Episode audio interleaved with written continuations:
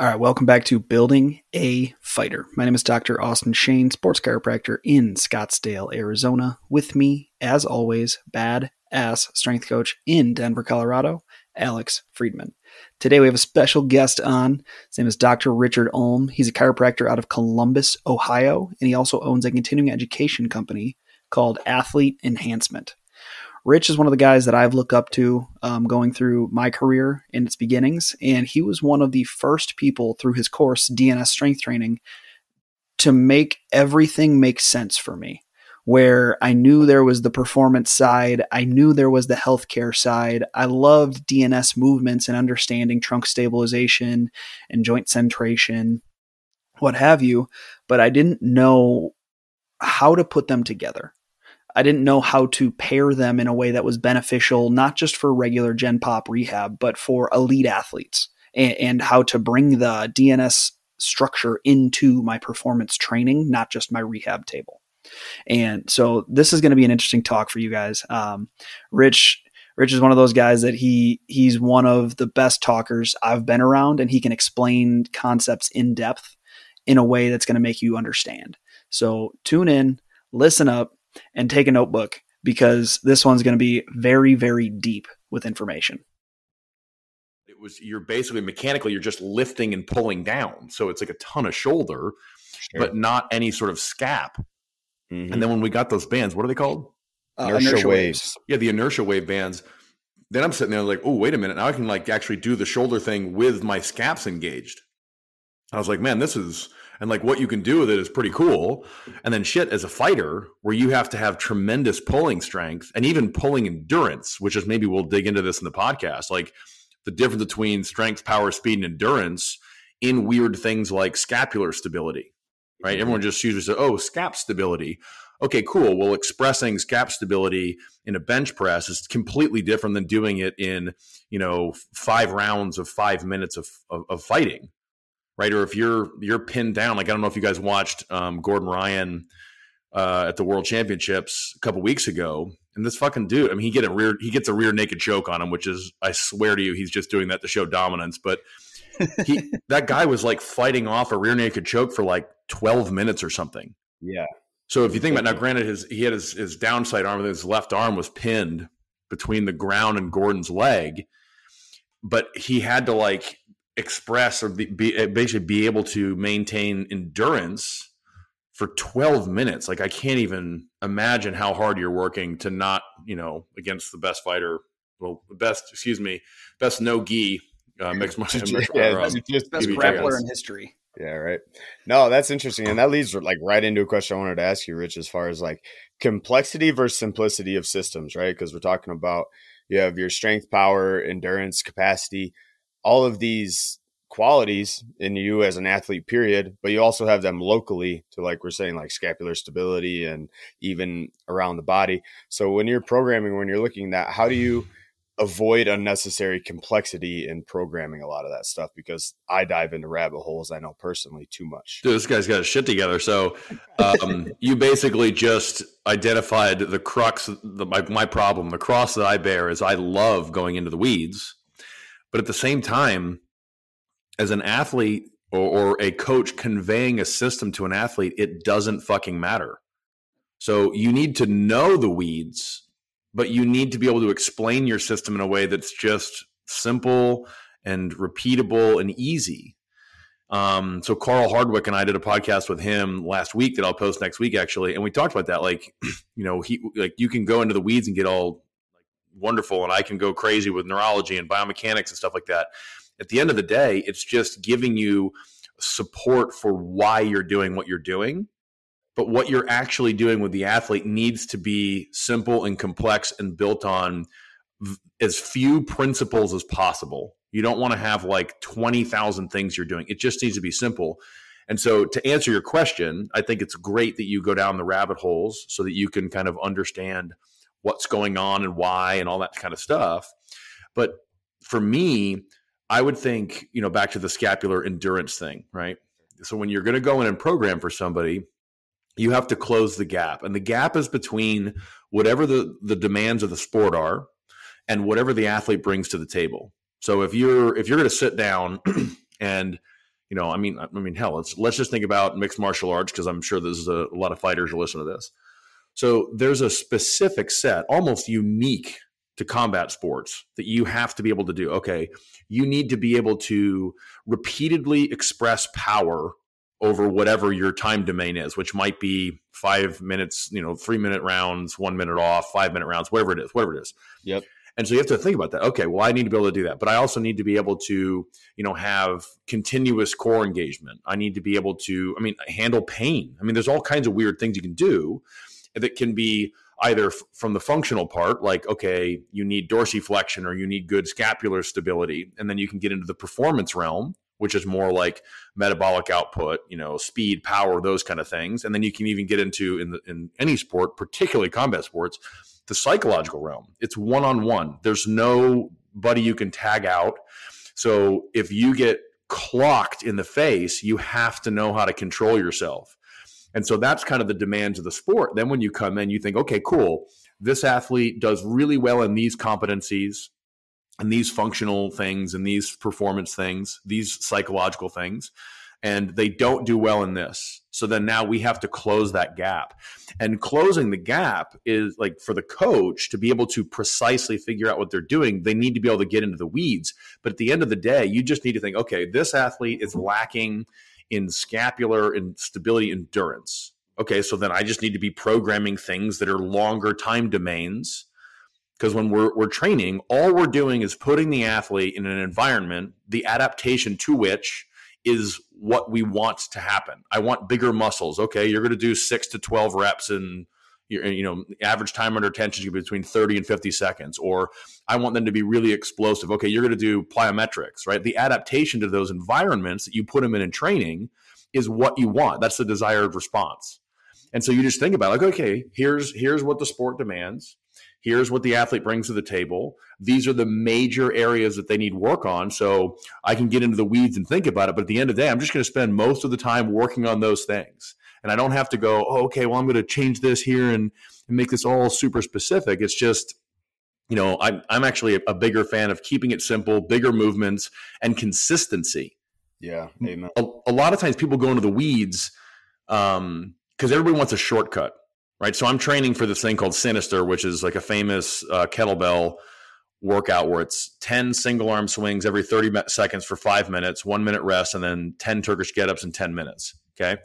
Now it's with 106, right? So if you're doing that with a 53, who cares? If you're doing that with a 106 pound kettlebell, there's all kinds of things. So I thought about this when I came in. Okay, well, what are the things that I'm limiting? Left grip strength right? Right shoulder stability. Well, actually, shoulder strength, which we can talk about the difference between stability and strength later if you want. Um, uh, metabolic hinge that was weak in the beginning aerobically i was down so then i just said okay i need to be spending more time building my aerobic capacity okay with my back injuries i can't do five days a week of swinging like strong first proposes so i needed to use you know you know hashtag opex stuff i did a lot of what they call map training which is just aerobic stuff. I'm on the bike, I'm on the rower, I'm on the ski-erg, I'm on the C2 bike, working on my aerobic capacity. Okay. So I can get into the weeds with like all the specific stuff, but at the end of the day, I just have to get the work in. Right. So I just have to get the work in. So it doesn't matter how complex or nuanced it is. At the end of the day, consistency will always win.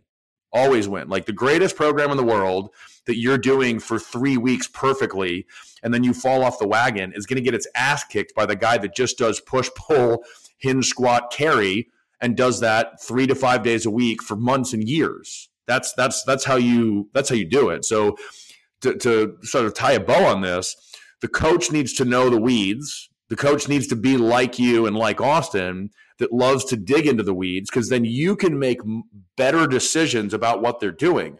But then what they're doing is just, dude, get the work done make it simple and then just get the work done. It doesn't have to be crazy nuance. It's fun to do that, but to the athlete, they just have to get the work in. That's what I actually love about fighters. Who's the guy that was just, and I was just like, damn, he looks way more powerful on the ski-erg. Oh, Henry Henry Corrales. Yeah, so this dude, I, I, it's funny. Every time I go in there, I, I kind of train with him. And he's just a cool dude, and he can he can fucking push. So it's it's awesome sitting there watching him. And I'm just I'm looking at kind of what Austin's doing with him, and he's got him doing repeat efforts, 15 seconds on. Was it 45 off? Yeah, yeah, fifteen forty fives. Fucking terrible set, but um, for him, not. For, I mean, for you know, in terms of like performance, it's fantastic, but in terms of just doing it yourself, it's, gar- it's horrible. And he could just push, so he's just there getting the work in. Every time I go down to Scottsdale, he's just there. He's on the bike. He's doing circuit stuff. He's doing, you know, the um, inertia wheel or whatever that thing's called. What's it called? Momentum. Inertia. No, no, no. The the wheel. Oh, the flywheel. The flywheel, yeah, which also terrible, and it's just getting the work in. So I think it's cool to to get really, really into the weeds, but at the end of the day, I think the program needs to be simple, and you need to. The coach should be able to explain everything that's in there, either to the athlete or to a six year old, why you're doing what you're doing, and it doesn't have to. If, if you're getting into, oh, well, this metabolic process is like, no, no, no, no, no, way too, way too detailed. Just it should be very, very simple because at the end of the day, consistency will always beat perfection, like a short term, inconsistent, perfect workout. Oh, right. Well, and it's cool to see too, because exactly what you're saying about Henry, that's what makes him so special. Is he just shows up and does the fucking work. Like He all the guys too. and he yeah, exactly, and he fucking works. But all the guys I have that do very well, they they are very they're as successful as they can be. They just put their nose down, sh- shut the fuck up, and do their work every single day. And they miss maybe three days an entire year just because they're on a schedule. When you get on a schedule, you're going to be more consistent. As soon as you get more consistent, you're going to be better at what you do. Yeah, you've done a good job. I mean, the whole when I got to train there this past or two Saturdays ago, just seeing your group, like you've done a good job of cultivating a group that just works. And they're all just kind of in there working on different stuff that we can maybe get in with the nasal breathing and all kinds of cool things that you've been implementing, but they just work and it, it, it's cool. Now, one thing that I want to bring up because I struggled with this as an athlete, and that is um, consistency is going to win, okay? But you can't be an idealist. So I was an idealist when I was an athlete. So the story I told myself, I still to this day think it's pretty accurate, is I was just barely talented enough to compete at the national level, right? So if you take away an amazing team that I trained with, or you know, like one of the best coaches of all time, Judd Logan, who we lost this year, unfortunately, uh, four-time Olympian, broke the American record like over 20 times. I can't remember what it was. I always sort of inflate it, but I know it's at least 20. um, you take either of those two factors away, and then me with you know my little Honda Accord engine doesn't make it to the national level. Period. Okay. So what I always told myself is that I have to be working harder and smarter than everyone else. Otherwise, I'm never going to get to that level. Now, I think that that's true. But one of the battles that I had, just to go in you know, to, to tackle the question here, was that I'm I wanted to get every single thing done the exact way it was supposed to be done.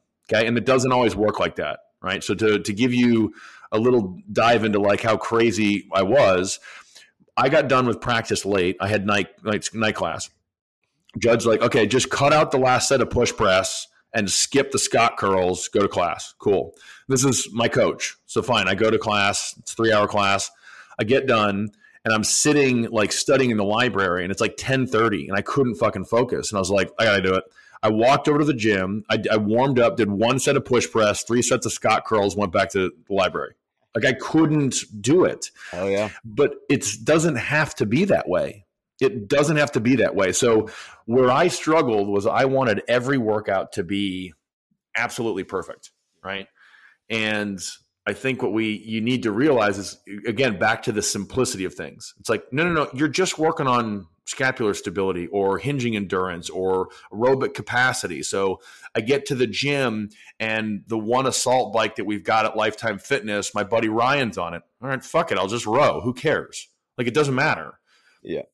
And I, yeah, I love that story that you shared because I think so many athletes put themselves in that category. Like, I can't tell you how many athletes I've had, myself included, that your middle school coach tells you, well, you have to work harder than everybody else to be ahead because you don't have the talent or whatever, which is an awful thing for a coach to say. But no one ever told me that, by the way. I just told myself that.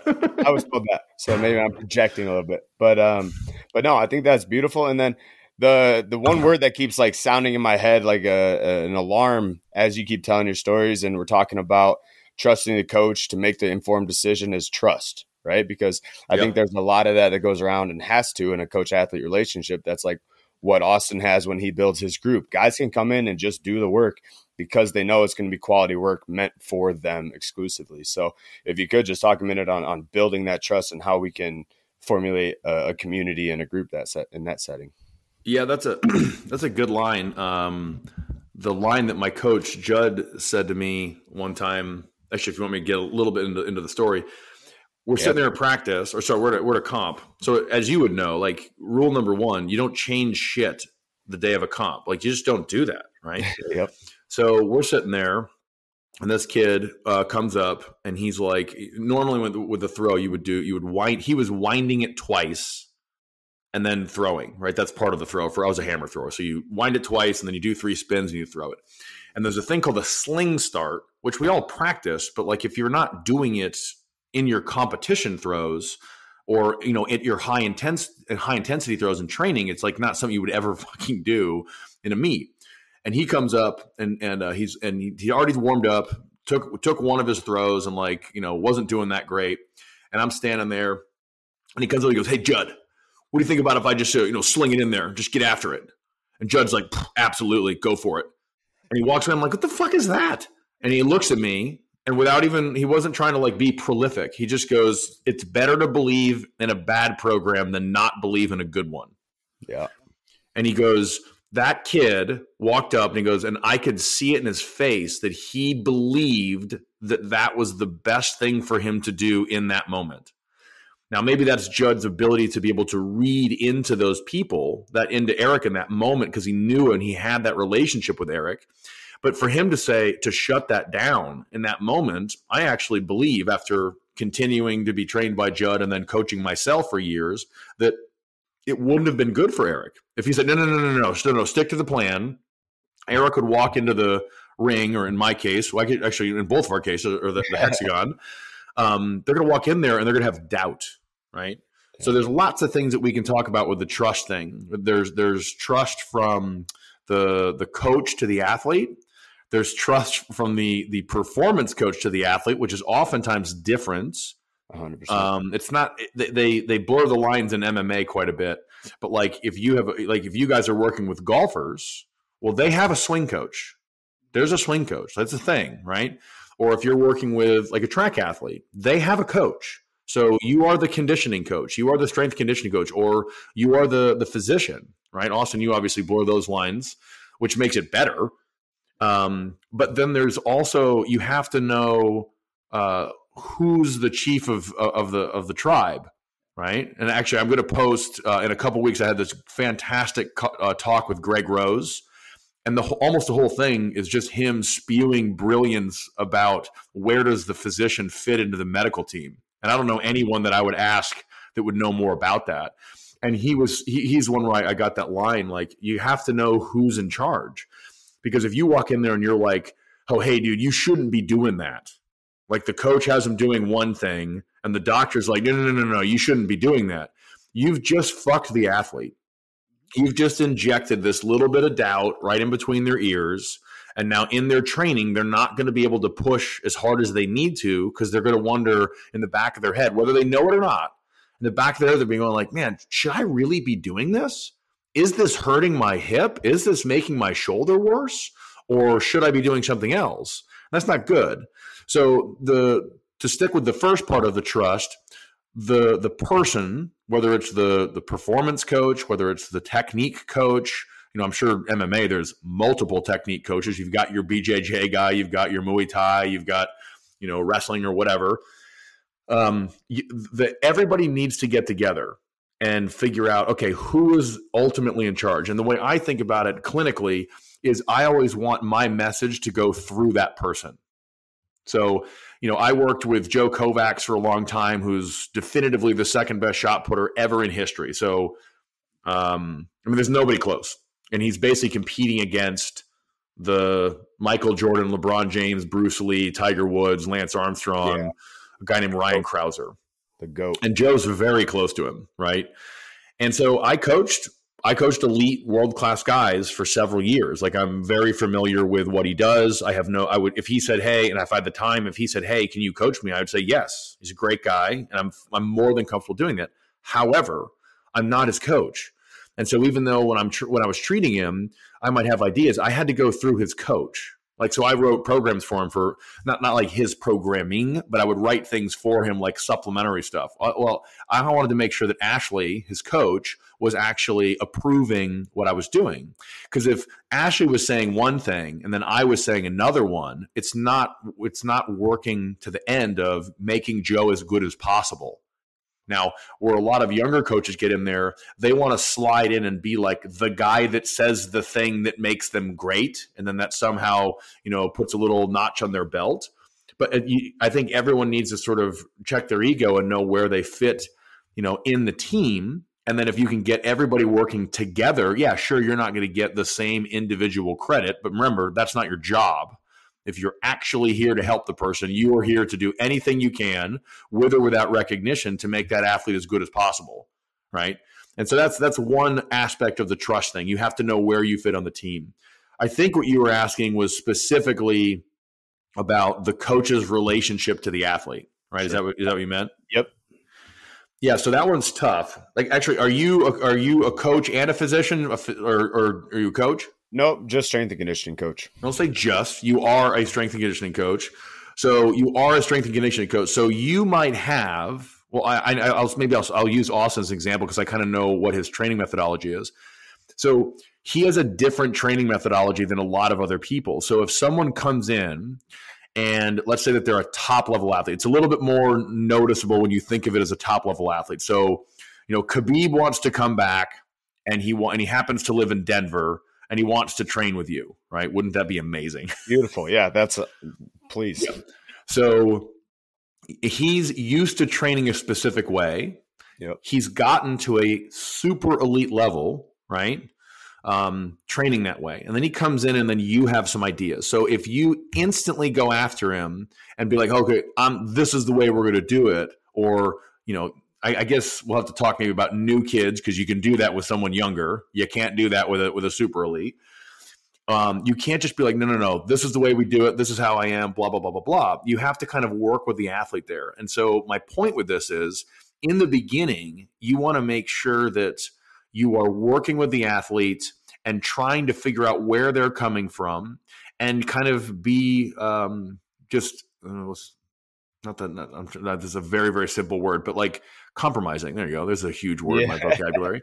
compromising. You're like, okay, well, he likes this. Okay, I, I, don't think we need to do that quite as much, but I'm going to do that a little bit. And in the beginning, you have to just show competence and that you're going to work with them, and then they'll kind of get to know you, and then you just start like peppering in other things. And yep. then as they gain the trust in there, you can slowly turn the battleship until he's doing exactly what you think he's doing, right? Or what you think he should be doing with professional athletes, if you come in, you know, when I work, you know, on professional athletes, you know, whether I'm at a, an event or they come into the office or whatever, a lot the, the first couple times I'm just doing what I'm told. Like literally, that sounds horrible, you know, but I'm just doing what I told. Like if you work on a pro golfer at a, at a tournament, they know like, hey, I need you to hit ART on my left adductor. Um, you do a right rotation adjustment and just loosen my hips up? Yep, sure. Now, if I went in there, no, no, no, no, you don't need that. Like, you know, like tightness is only, you know, a sign of dysfunction. So let's go after some like reflex locomotion, some DNS shit. They're going to walk. They're yeah, going to walk. So you have to establish that trust. And in the beginning, that trust, you kind of have to compromise a little bit and do sort of what they're expecting. And then you can slowly interject your methodology and then they start to trust you and then they see ooh you understand the weeds. You have a bigger picture of what you're doing and then they'll kind of trust you more to do that. That might take two years. Yeah.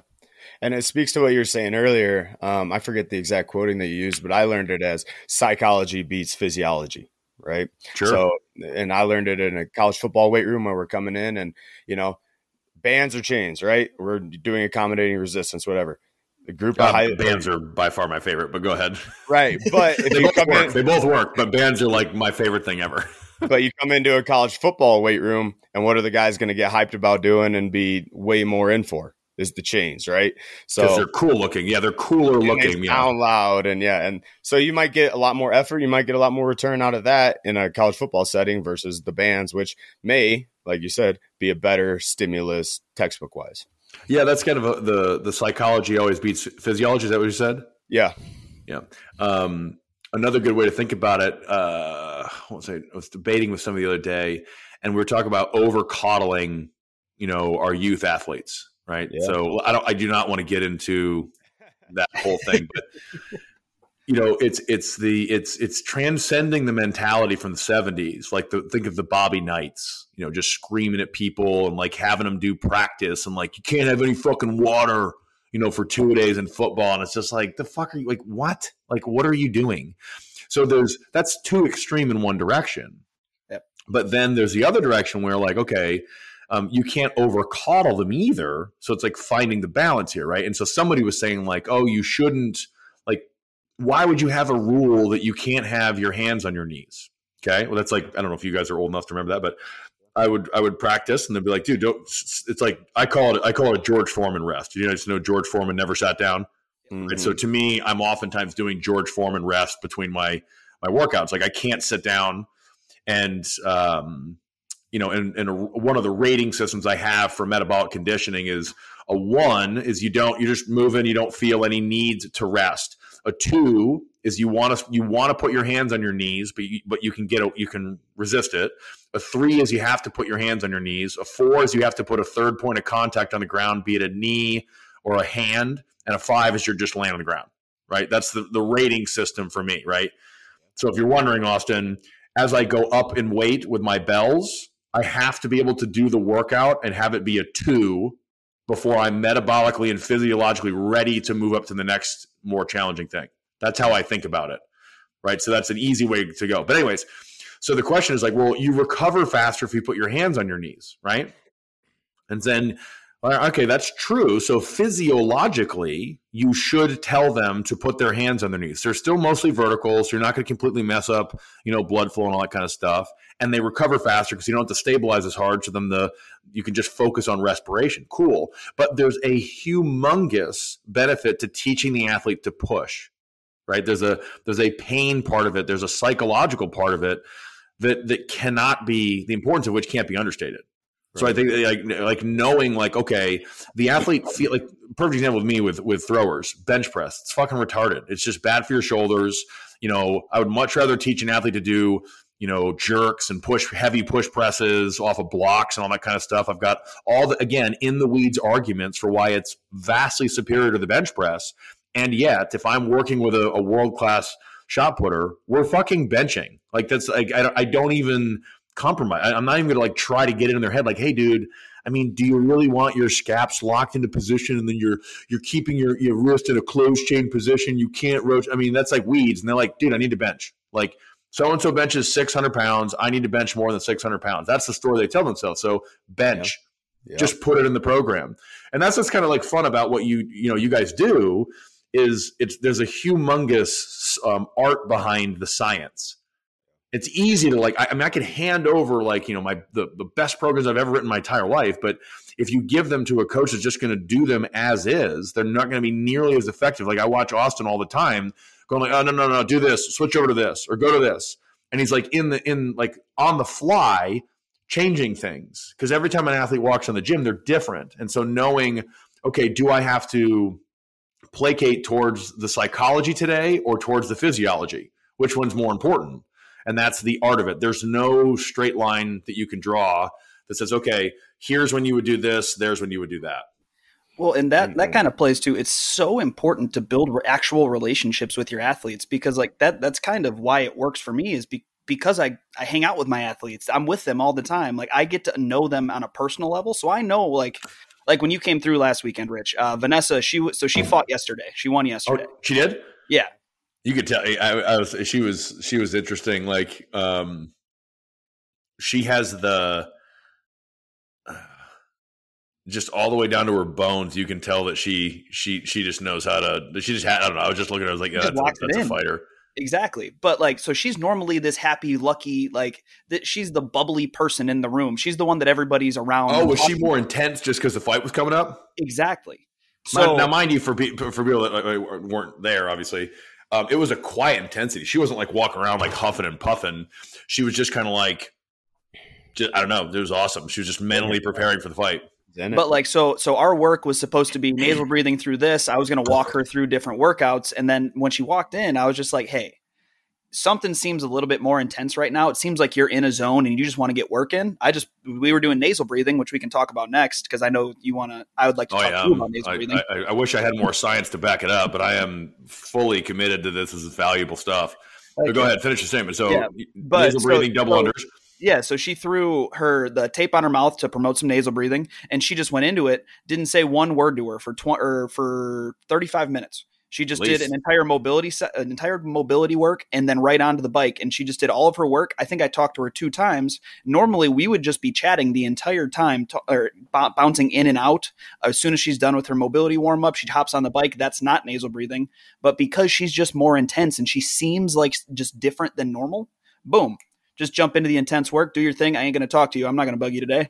Hell yeah. Which But that's so- just, you- that's that's that's you knowing the Yeah. athlete, right? So Exactly. that goes That's back to knowing the athlete, and so I guess that that's another benefit of um, developing a relationship with them. They can come in, and you can see like there might be times when you start pushing somebody, and they get three sets, you know, into a twenty set thing. You're like, get the fuck out of here, Yep. Go home.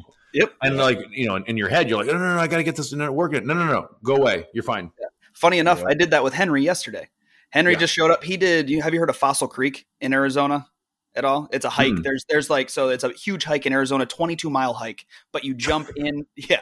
So he did Fossil Creek a day and a half ago. Walks in. He's like, I feel good, and he starts moving, and I'm like, dude. you- No, don't. What the fuck? You look like shit. no, you don't.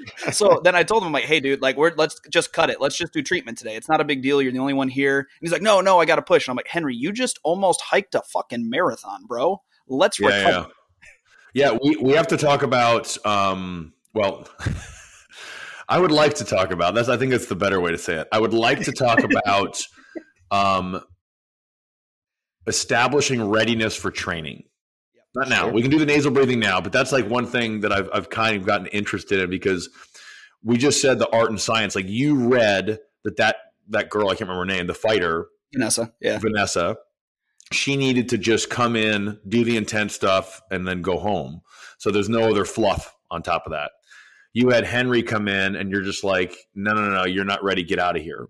So there's a there's a bunch of ways. I did a, a podcast on the subjective and objective ways that you can kind of measure those. None of them are perfect. It has to be this sort of like collection of a battery of tests that I'd love to chat about because that is how you dial in the dose, right? The prescription is what are you doing? Okay, Vanessa, you're doing nasal breathing and double unders. The dose is you're going to do five rounds of three minutes and one minute rest, mm-hmm. or you're going to do 10 min- no one's doing 10 minutes of double unders but well actually unless you're in a jump rope core but you know what i mean? Like okay you're doing squats and this and this and this. That's the dose.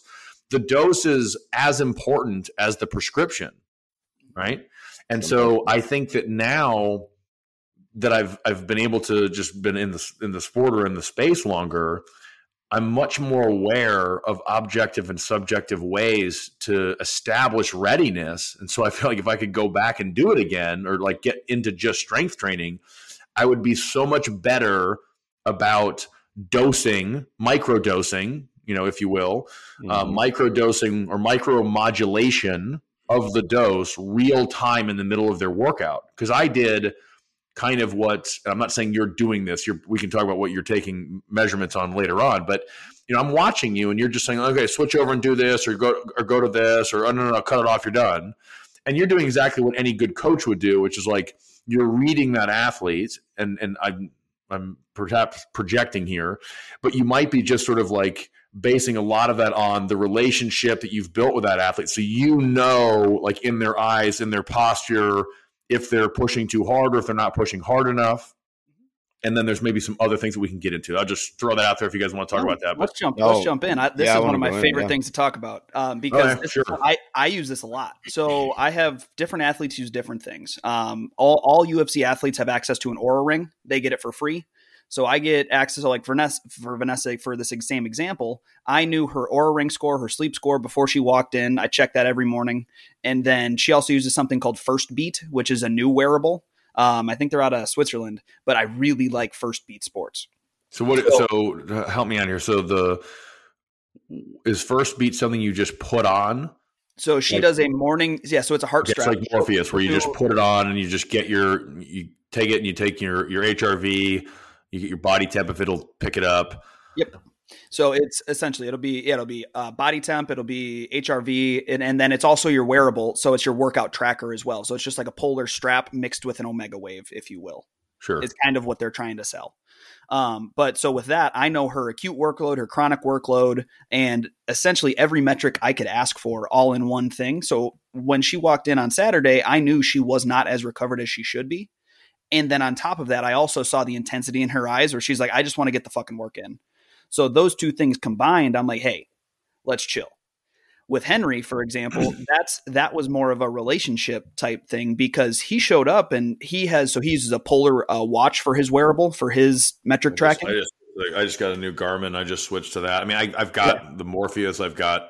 See, I want to try Morpheus. I've heard really good things about it. We can um, finish your statement, then I can talk yeah, about yeah. Morpheus. Yeah. Um, but so Henry walked in. He showed up at. He actually had a ninety-two percent recovery rate. He was in the green. He had great sleep, but just something wasn't right. It didn't seem like he it, like it just didn't seem like the same movement quality that he normally has. So that's that's where I think the relationship in my mind at least kind of has to trump everything where even if it says he's green if the movement quality isn't there if the intensity isn't there if something's off that's when I need to make an adjustment as a coach and as somebody that also not just trains the athlete but cares about the athlete, or I might be putting him at too big of a deficit if I keep pushing him harder, and I don't know if he's going to recover in a quick enough time. Yeah, so two two things about that. One, in the beginning, when you're less experienced, you have to depend on the objective measurables because you yeah. just don't you don't know, right? Yep. Um, and then as you get better and more experience, like you have, as you develop a better relationship you know, with the athlete where you can read their body language, right? It's it's it's very similar to like, do you have a, a dog by any chance? Yeah. Yeah. Okay. You can read your dog's, you know, if your dog is happy, sad, excited, whatever, sick, all by these subtle bot. They can't talk to you, but you can figure it out. So that same kind of thing is happening in, you know, subconsciously when you're watching Henry, you know, warm up, come in, say hi, how he gets on the table, everything. You can just sort of see it. So as you as you develop the relationship with the athlete, you can get more and more accurate. So I almost feel like you can kind of be less dependent on the objective measurables, right? Morning temperature, heart rate, HRV. We talk about the reliability of those things in a second. Um, and then you can use your subjective because you're you're better at it. You have a better relationship. The other thing that um, you know, I think it's comical, like the what all those systems sell is the idea where you're going to get up in the morning and you're going to look and be like, oh, cool. It says I can train intense today. Great. or you get up and it's like, ooh, it tells me, like mine told me to rest. And I was just like, go fuck yourself. Like, I'm not rest. Like, you know, yeah. so to me, I would love it. HRV, right? I would, I love the concept behind HRV because it's tapping into this deep neurology, right? The autonomic nervous system, right? So, um, for I just for those of you that don't know, you've heard HRV, I'm sure, but HRV is basically a measurement of the variability, micro variability between heart rates, and the, you want it to be more variable because that's showing that the the heart and the brain is responding to the hundreds if not thousands of millions of input right? Subconscious subcortical autonomic input into the into the system and then the heart rate will change. The space between the beats changes microscopically. When you have a low number, that means that you're more stressed, and the sympathetic nervous system is, is just suppressing all of that and then holding the heart rate very consistent. That is incredible, right? To the best of my knowledge, it was invented to measure pilot stress levels back in the 50s. Amazing. The problem is, I've tried um, Oura, Morpheus, and now Garmin, and I know the Apple Watch has one, and they're all vastly different. Hmm. They're vastly different, and so, and I'm just like, it's it's a measurement. Like you can't. It'd be like it would be like a scale measuring my weight. One tells me I weigh 226. One tells me I weigh 205. One tells me I weigh 315. It's like what what is going on? So I, I get frustrated with them because they're very imprecise, right? So I think that they are no different than like a compass. It just tells you like, okay, that's north is that way. Okay, you're facing that direction. Cool. So it's it's it's a great measurement that you can put on top of other things. Morning temperature is way more accurate. And I don't mean temperature off your wrist. I mean, I used to take axilla temperature. It's more accurate, right? So you wake up in the morning, you get your heart rate, morning heart rate, objective, consistent, reliable data. Morning body temperature, objective, consistent, right? You get those two. Those are way more valuable and consistent than HRV. HRV is all over the board, right? Now, I like having HRV. I love my sleep score, but I would bet at, at the top end, they're 60% accurate at the top end. I just I don't I've gotten out of bed before and I look at my Oura ring and it's like trouble falling asleep last night. I was like, no, it's fucking out cold in three seconds. What are you talking about? And it told me that I took two hours to fall asleep. And I'm like, I looked at my wife and I was like, she's like, yeah, you were like totally out cold in like 30 seconds. I was like, yeah. great. So Sick. I think that they're valuable, but we can't lean on them and say, "Oh no, no, no, Henry, you came in, you're you're well, you did it, you did it." He came in and his his recovery was good, his sleep score was good, and you're like, "Yeah, that's not right." So then you just depend on your your wisdom and the knowledge that you've developed. Yeah. So to me, they're they're they're trends that you want to you want to follow right? So if you're watching, I don't really care what your HRV is today. I care what your average HRV is over the last 60 days or we just switched over you know we're doing a three week program and at the end of that program your hrv just kept going down and down and down and down and down. Your morning heart rate kept going up and up and up and up and up. Your morning temperature kept going up and up and up and up and up. If it's doing that then you can kind of see a trend. It's like ooh i need to maybe throw in you know a little bit of recovery in here to get them back into you know what i call the yellow zone which is the the training load volume times intensity divided by time that's stimulating an adaptation to which they can recover from, right? The red zone, you're pushing them hard. You have to do that sometimes. You might be doing this in your fight camps. You know, in the beginning of it, you're pushing them hard, and then you drop down into the green zone so that they can recover and go into the fight and kick ass. But you might use the trends of those three objective measures we're talking about morning heart rate, morning temperature, morning HRV and you're just saying like okay i'm just going to follow that. But the idea that you would be like oh man my hrv it dropped 10 points today. I can't train hard today. That is not how it fucking works. That's just not how it works. Like you just can't do that. Now what are your thought guys thoughts on that? Well i think it you're talking about modulating it both based on objective measures and in your feel. I think athletes intuitively do it on their feel all the time. You know, how hard are you going to train in practice? And they may do it subconsciously or not. But you talked about Gordon Ryan earlier, and like he's notorious training every day, right? That's what he does. He trains every day. He just modifies his effort or intensity level depending on what his um, RPE is or what his auto regulated state is. Now, I would argue that takes a ton of skill as an athlete, and you're never really going to get an accurate picture of that. I don't, know, I don't know if I'd call it skill. Um, he's probably gifted in, in feeling his body and, and knowing. Some athletes are very, very aware of like what they can do and what they can't.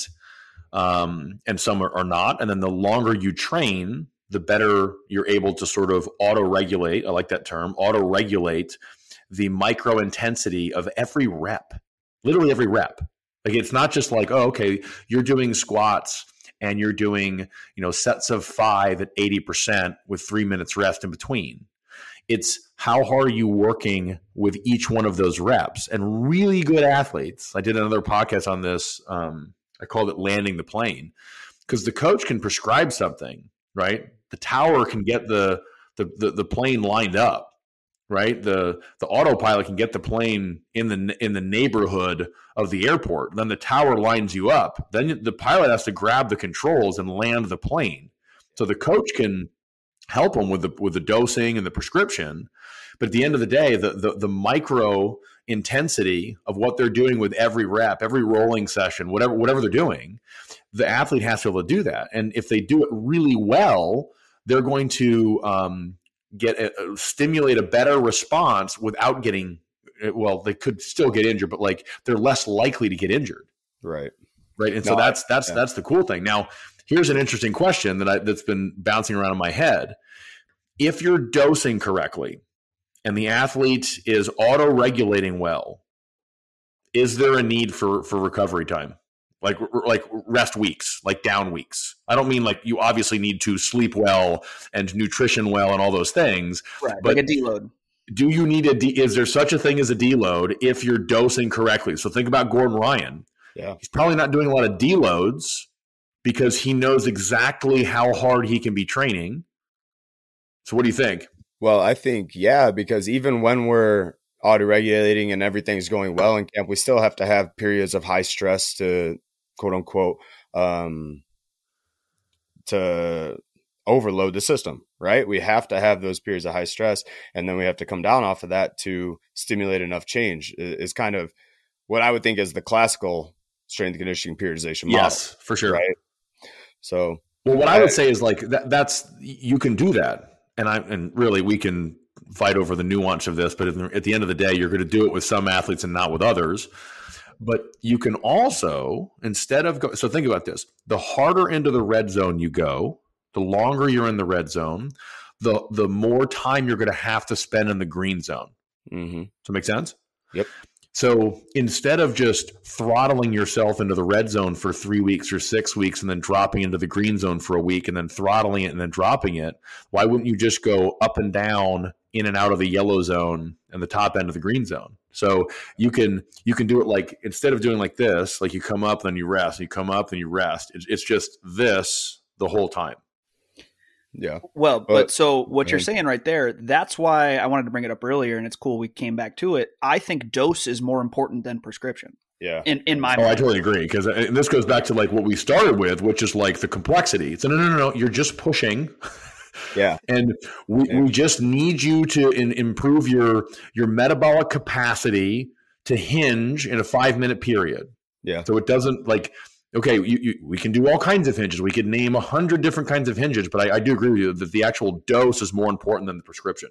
Right, yeah, but in like in most cases, a lot of people don't see it like that. They they think about the minutia, they think about the complexity. When in reality, if we dose everything correctly, we don't need deloads. And talking about Gordon, I think what those types of athletes do well is they don't necessarily take deloads; they just increase their movement variability and train a new skill. So well, that's not- another thing that, that goes into that. If you have high movement variability, then you're less likely to sort of beat up any one given tissue. Exactly. And so then you're not going to need the, the deload as much. Yeah. Um, yeah, no, I, I think that the answer is some athletes are going to need to go through periods where you got to kick their ass and really, really push them. Um, you know, you guys probably aren't doing heavy squat cycles or things like that, but you could just do like, um, I just call it engine block work, where you're just trying to make their engine bigger. So, you know, structural or, or structural work. So you're getting them in there and you're like, hey, dude, you need to gain seven pounds of mass. Okay. So you got to work to do that. And if you do that, then like pushing in and recovery, pushing in and recovery is, is a good way to do that. But I also think that one that's less popular, I think it's because it's harder to dose, is, you know, just like micro managing the intensity. Right. Well, it's because people don't understand the con. A lot of people don't understand the concept of minimal effective dosing. They're they're either all on or they're all off. right. Yeah. No, that's the, that's well. It just doesn't make any sense to an athlete. Yeah. It makes no, no sense to an athlete. Actually, that goes back know, to the, the tr- go ahead. Oh, I was going to say I don't even know if we've described that, and I think you do a really good job, Rich. Can you talk about minimal effective dosing a little bit? Yeah, I mean that's I mean the that, that goes back to my my tachometer analogy. So you have you know the green zone is where that's where you're recovering. And if you stay in that green zone that's the training load volume times intensity divided by time. If you stay in that green zone you're going to recover. And to be honest with you you'll actually decondition there a little mm-hmm. bit so we need to go into that. Um, if, if you want if the if the athlete's injured or whatever or you're going into a comp you want to make sure that they're fresh and sharp and ready to go. Um, the yellow zone is kind of where you want to spend most of your time. And that's where you're you're stimulating an adaptation and but they can actually recover from it, right? And then the red zone is you're absolutely the stimulus is stronger, but um, the longer you're in the red zone, the the farther into the red zone you are, the more likely you are to get injured, right? That's that's kind of the three things. So the dose, the the minimum effective dose, is where you are basically prescribing sets, reps, tonnage, you know, tempo, intensity, whatever you want to measure it with you're going to dose it in a way that that gets the desired adaptation without doing more than you need to right yeah. and the reason more than you need to is is a bad thing in some cases is there's some untowarded effects that come from that. So you're like, okay, we're going to do 10 sets of squats instead of seven. Okay, cool. So then you do that. And yeah, sure, it might work on the squat, might not be that bad, but then you're going to have um, HRV will go down, body temperature will go up. Um, sleep will start getting a little bit beat up. Then you're going to have cortisol levels are going to rise, testosterone levels are going to drop, and you have all of these, you know, long term metabolic responses, endocrine responses to the training. Basically, what we're describing is you're slowly moving towards overtraining, right? And mm-hmm. overtraining is a continuum. It's not a it's not a diagnosis. Mm-hmm. it's like rhabdo. Like you can have rhabdo and not have Coca Cola colored pee. Like it doesn't. Like you can have rhabdo. You know, and people don't realize that. No, no, no, no. I had rhabdo. I did. No, no, no you can like you know I've, I've unfortunately had rhabdo before but it wasn't so bad that i had to go to the hospital such as the case with overtraining and so if you do more than necessary then that's going to push them farther in in the red zone push them faster towards overtraining. And then you're going to have to like hit the emergency brake and do a rest week right? Or a rest period two weeks three weeks. I mean whatever depending on how how late, how far into this process are, are you figuring out like, oh shit, yeah, they're working way too hard. Like they're losing their their appetites, their sex drive is dropping, right? They're not sleeping very well. You know, the, all these weird things that start to happen. You know, their nails are getting thin. I mean, like all kinds of crazy things that happen. So the dose matters because you want the desired adaptation, but at the end of the day, we want them as healthy as possible for when they go to battle which is an not an analogy with you guys. It is with me. yeah. No, but I think that that's hugely important to understand and recognize, especially in the MMA population. Like I feel like so much of my MMA athletes live in the doing more than necessary category, right? That's, you know, the training culture of the sport. But I also think that they've by doing that work, they've built up such a capacity to handle it, right? Like they have their capacities through the roof and they can handle it, but it's still not optimal for performance. You're in that sense training to be a better trainer. You're not training to perform in that in my Yeah, I mean it also goes back to so you had asked about how do you establish trust with an athlete and we answered that, but now we can answer like, well, why is this so important? So one of the things that anytime that I I remember every time I worked with an athlete um they would go through and do the programming and the after the first program they would inevitably tell me i mean to the best of my memory 100% of the time they would say i'm not doing enough. Every single time. They're like dude i'm not doing enough.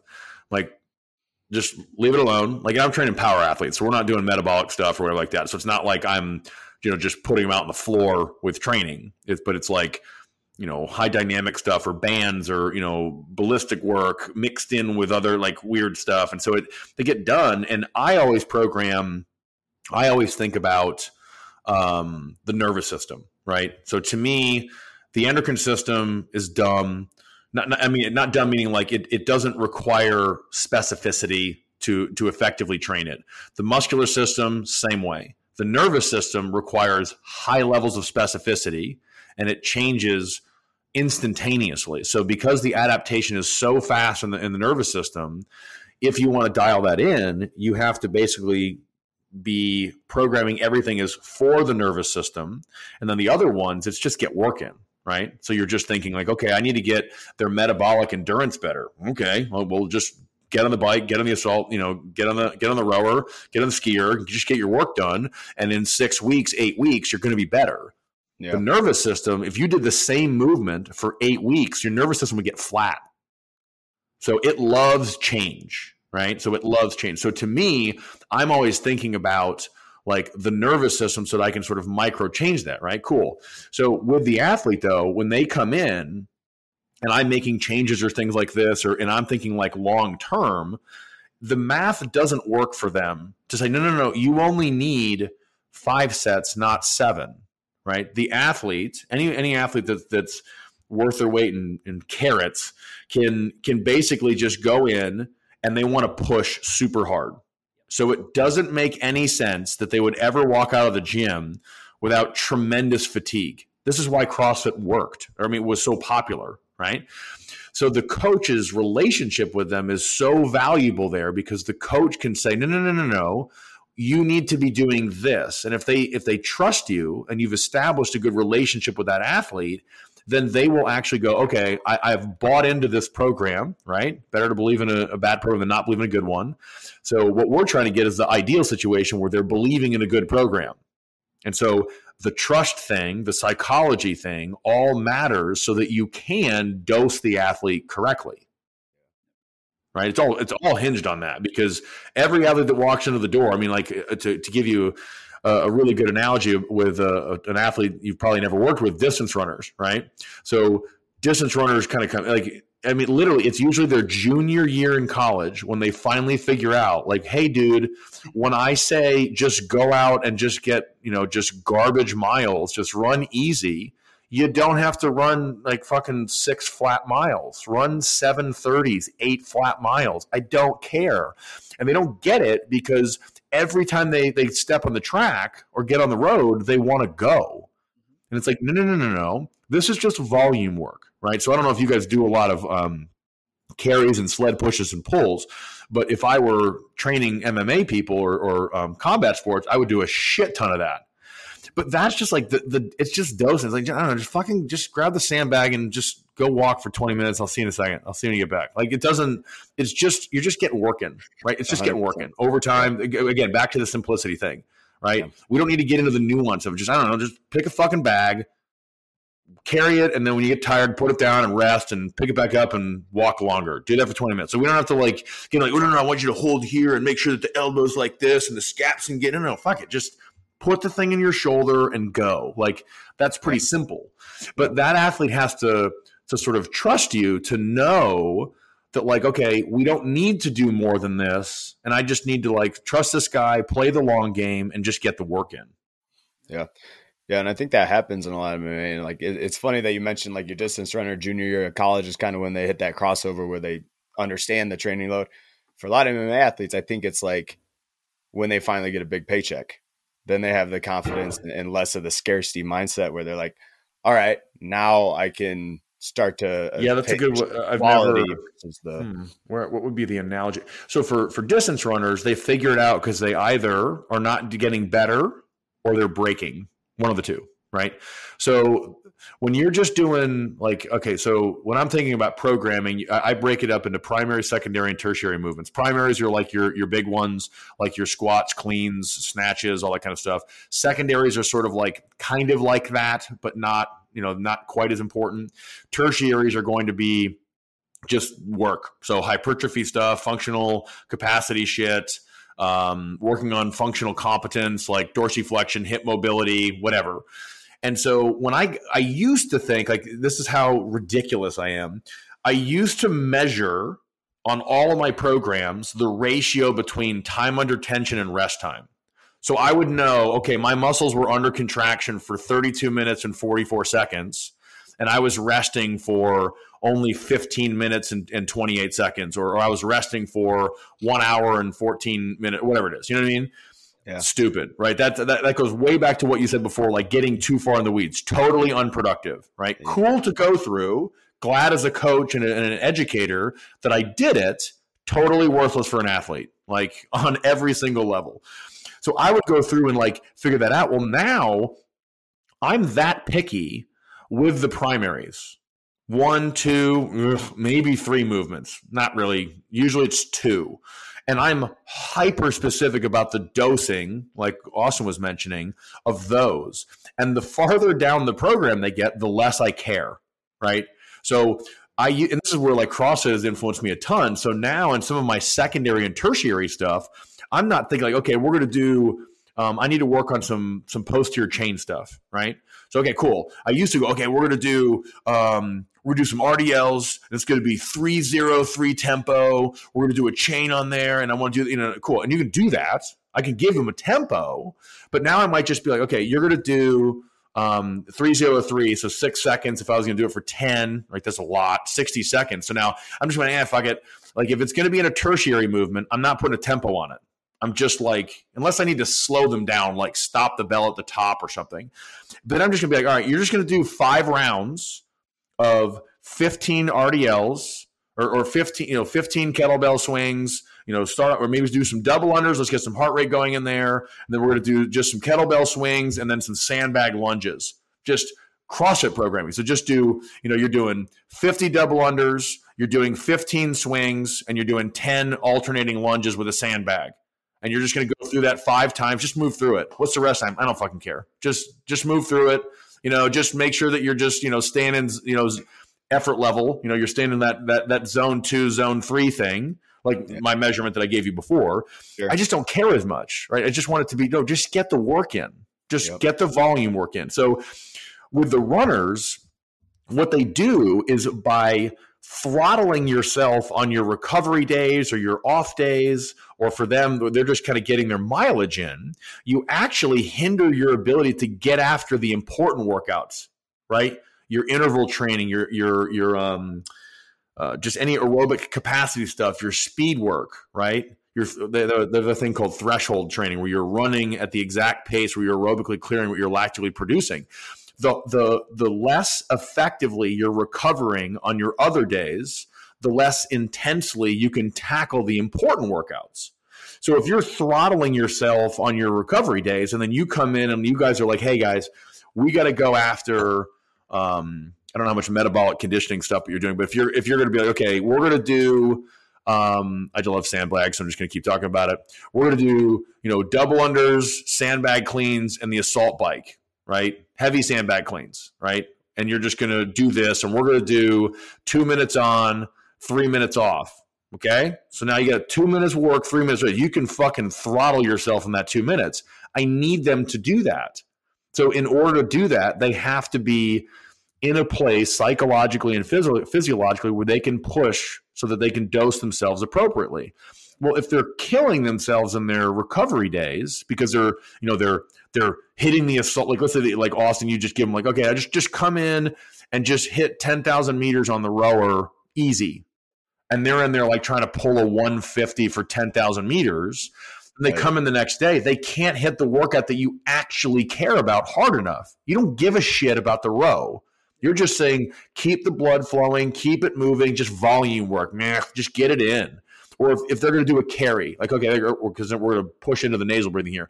All right, I want you to get 20 minute carry, nasal breathing every two minutes. You're just going to grab the sandbag, you're going to do five cleans, and then keep walking with the bag on the other shoulder. Well, if they came in and instead of using like a 40, because you don't care, they're like, okay, I'm going to go after him, use a 100 pound bag today. Cool. So then they do that, they throttle themselves, and then they get into like their Monday smash it metabolic conditioning, getting ready for, you know, actually having the capacity to be able to fight, you know, in whatever rounds they're doing. Well, then they're tired and they can't push it. That's the equivalent of the distance runner going out and like crushing six flat, you know, miles when they should be running eight flat miles. So I guess tie a bow on it, it's you the you have to think, okay, one or two workouts a week, maybe three if you're just crushing them. That's definitely red zone shit. Um, those are the focuses. Everything else is accessory to that. So everything else you're doing, whether you're working out or recovering, is designed to make those events better. So if you're pushing too hard on your off days, you're going to hinder your ability to hit those hard, right? So that's that's why that's so important. Well, I think it's important to draw a parallel before we get into nasal breathing that this exact thing happens in every single fight camp because people are trying to drop weight. If we're dropping oh, weight, they feel like they need to run more. They need to run more intensely. When I prescribe a like a zone 2 running to them and they just an athlete decides to go, oh, you know what, fuck it, I'm going to sprint today, and that puts them zone two. You're like, this is worthless, yeah, right? Exactly. Yeah, everybody wants. I tell them, hey, just go run for 45 minutes at zone two. You can, you should be able to do that, and then they go and they instead do fucking interval sprints or some shit like that, and then they're at a deficit for their number one thing in camp is fucking sparring. You need to be able to perform on your sparring days to implement your game plan. But if you go and run at that interval sprints when it's supposed to be zone two and more restorative running, guess what? You're going to be at a deficit when you have to go do your actual fucking job. Right.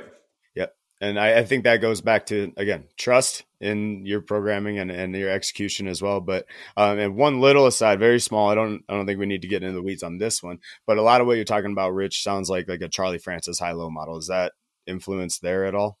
Um, no, I'm, I'm not super familiar with that. So no, I mean, I'm sure he thought of it before I did, but no, yeah, yeah. I love it when people are like, "Oh, yeah, I invented this." No, you didn't. You, I Right, mean, no. you, you, some, you saw this somewhere, and someone influenced you, and it's just like pump the brakes on how you know you know you you invented this. No, so you're talking about like you know back to the pushing hard, you know, a couple days a week, and then recovering. Yeah, Yeah. so it- there's yeah. there's two broad ways, and I again I don't know where these came from. Um, you have the mentality. This actually goes back into the do you need a recovery weeks, but this is in we're talking about this the microcycle of just a week, right? So you can do. Um, you know, like well, let's just talk about squatting. So you're like, okay, I'm going to squat. You can squat once a week. You can squat twice a week, or if you wanted, you could squat three. And I've actually done programs where I'm squatting five days a week. Well, the more frequently you're doing it, the higher the, the total volume or total tonnage, depending on how you're measuring it, the less intensely anything can be. Here's another dumb thing that I used to measure I would take my squats and also all of my movements. Okay. So I would count my total reps in the month or the program, and then I would calculate the total tonnage moved, and I would divide the reps into the tonnage. So it's a measurement of intensity. What was my average rep squat in that six week period? Yep, Okay. So it's a cool number. Again, too far into the weeds, totally fucking worthless. Don't do it with your athletes. But if I'm doing a program, like I used to do this with the runners, what is their average mile they're running? So when they're just in the off season and they're just doing zone two heart rate shit, let's say that you take a, a four flat miler and their average mile, all of their miles, their warm up miles, their workout miles, everything, because they're not doing a lot of workouts, they're not doing a lot of speed work.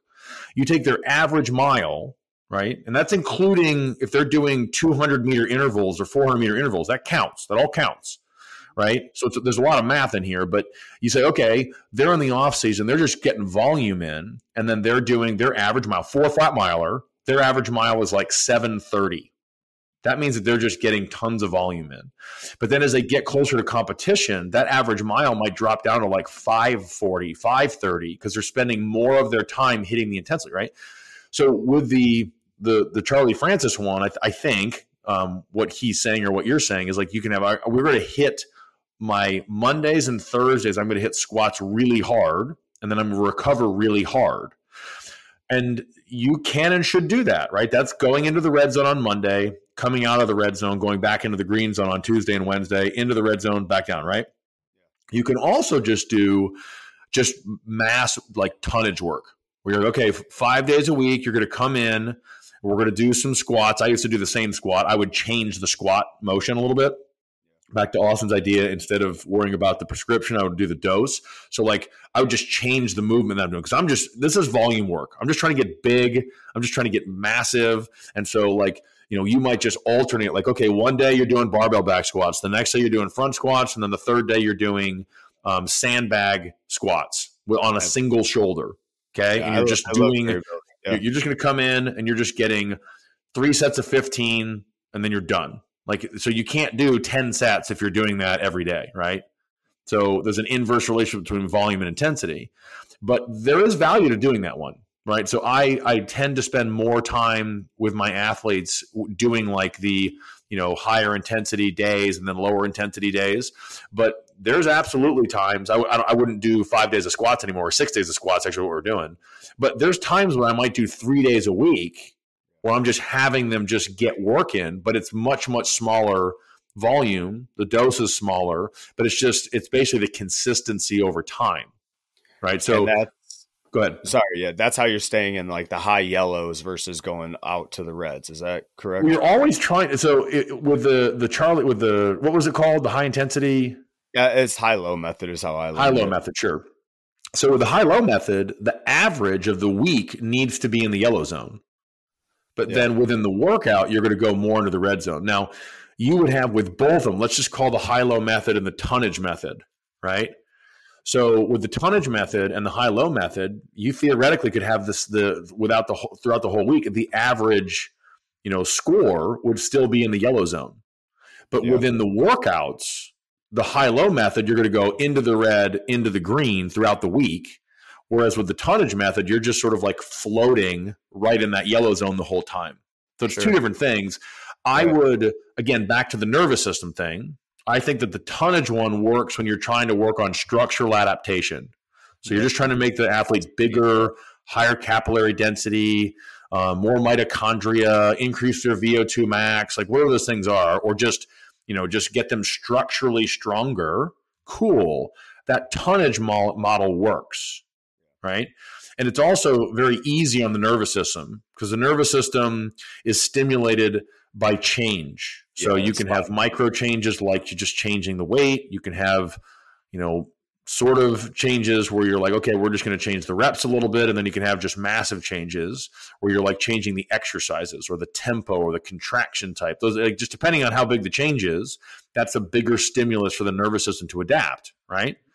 So the nervous system, it's kind of easy on the nervous system if you're just doing like the same movement, only three sets, five days a week, right? Or the same pattern to stick with what Austin was talking about earlier. And the there's not a lot of adaptation there, but we don't care about neurological adaptation at that point because it's in the off season. I just need you to put on seven pounds of legit muscle.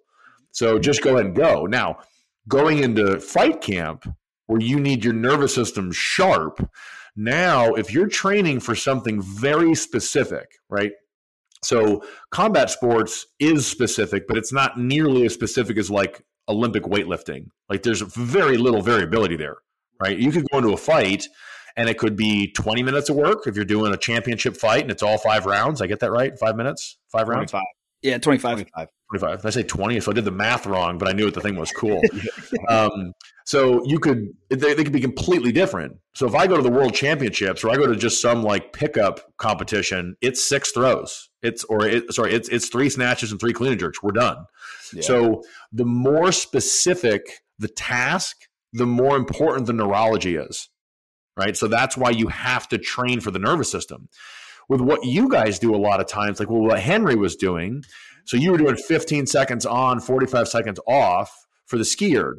Okay, cool. So that's working pulling, that's working lats, that's working. He had this crazy fucking strong um, flexion. Like he was so powerful. It's awesome. Hashtag jealous. But yeah.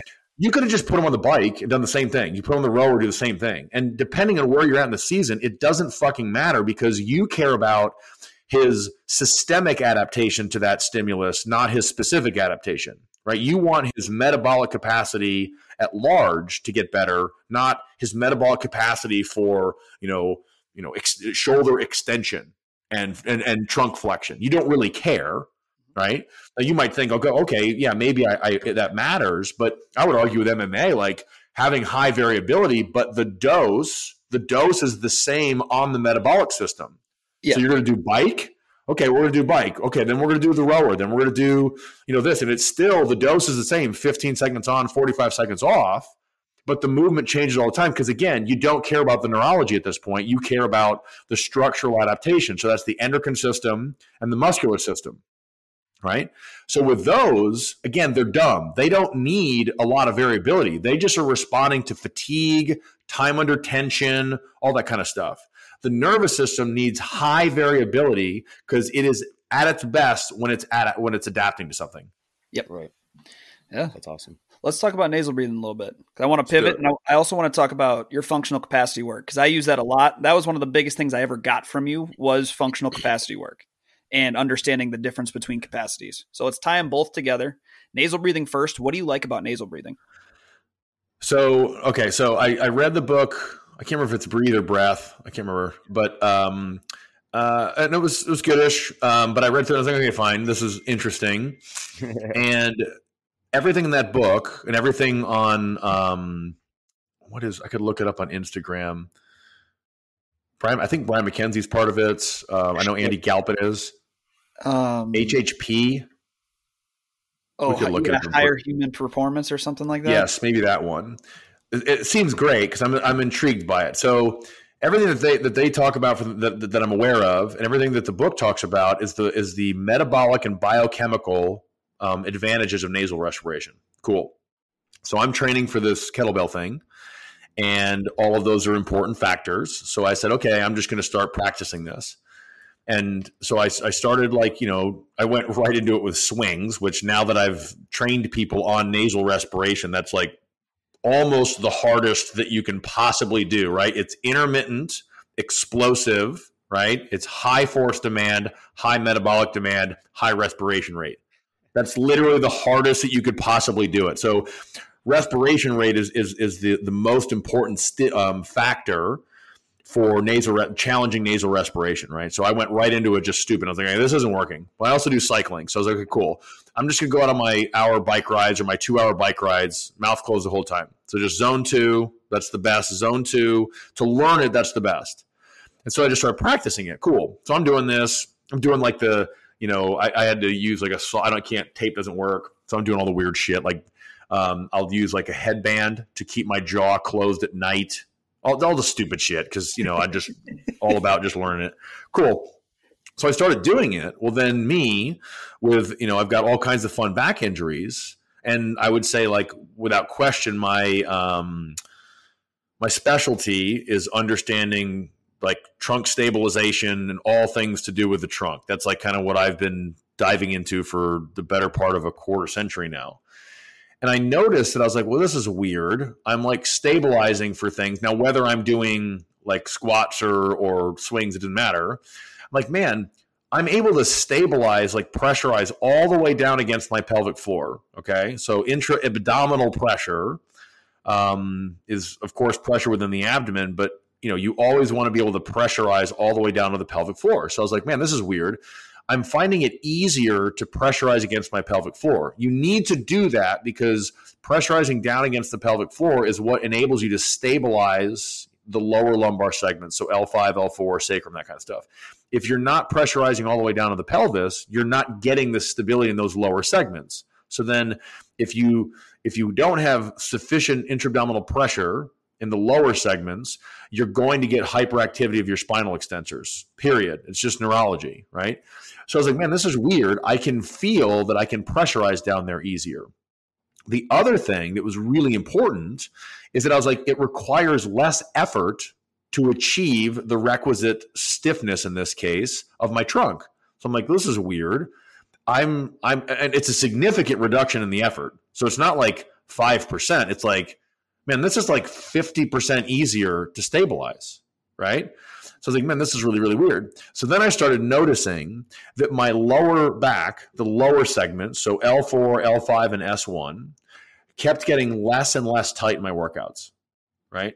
I can work harder and harder and harder and get less and less tightness. So I'm at the point now where I don't think that you can stabilize correctly with your mouth open. Like, just go ahead and tinker with it. Like, yeah, yeah. Um, I unfortunately don't have uh, I have lots of anecdotal evidence with patients now, with athletes, um, and of course with myself. There's to the best I know, there's zero research on nasal respiration and stabilization. I don't know anyone that's talking about it. I don't know anyone that's researching it. Everyone that's talking about nasal respiration is talking about it metabolically and biochemically. For, sure. For me, um, I've I've just found it profoundly helpful in stabilizing as efficiently as possible. So when I'm doing stuff now, anytime that I'm under load, my mouth is closed. Like, you know, what now where it gets incredibly challenging is in those rare moments. You probably get into it with in in fight camp when you're when you're training a combat athlete, or certainly CrossFit does this better than anybody, where you're under load and your and your your heart rate is really high. Think of heart rate as a proxy measurement for respiration rate, right? So for me, I know when when I'm practiced with nasal respiration, I can maintain nasal respiration into my low 170s. My max heart rate's 185, right? So yeah. um, the max is 185. So I can literally hold that right right at a little bit above 90% of max heart rate. Now it's not easy, right? But I'm I'm keeping my mouth closed. When I'm not practiced in it, um, it goes down into the 160s and even the 150s. So I've actually added in after I'm training. So I'm going to do some today, although this is not necessarily like it's interesting and fun, but it's not the same as um, training. I'm doing now two or three days a week, 20 minutes zone three, zone three, where I'm doing my nasal respiration. For me, zone three is going to be 132 to 154.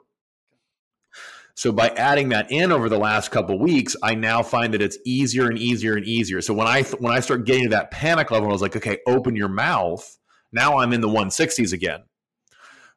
Before I was in the 150s, and I was just like, oh man, I, where that you get that need where you want to open up. There's a little bit of a panic. It's almost like you're kind of drowning when your mouth is closed, and you the, the athlete starts to panic, or I start to panic, and then I look at my heart rate, and I'm like, fuck, it's like 158 it's 154. Like, ugh, I need to get practice again.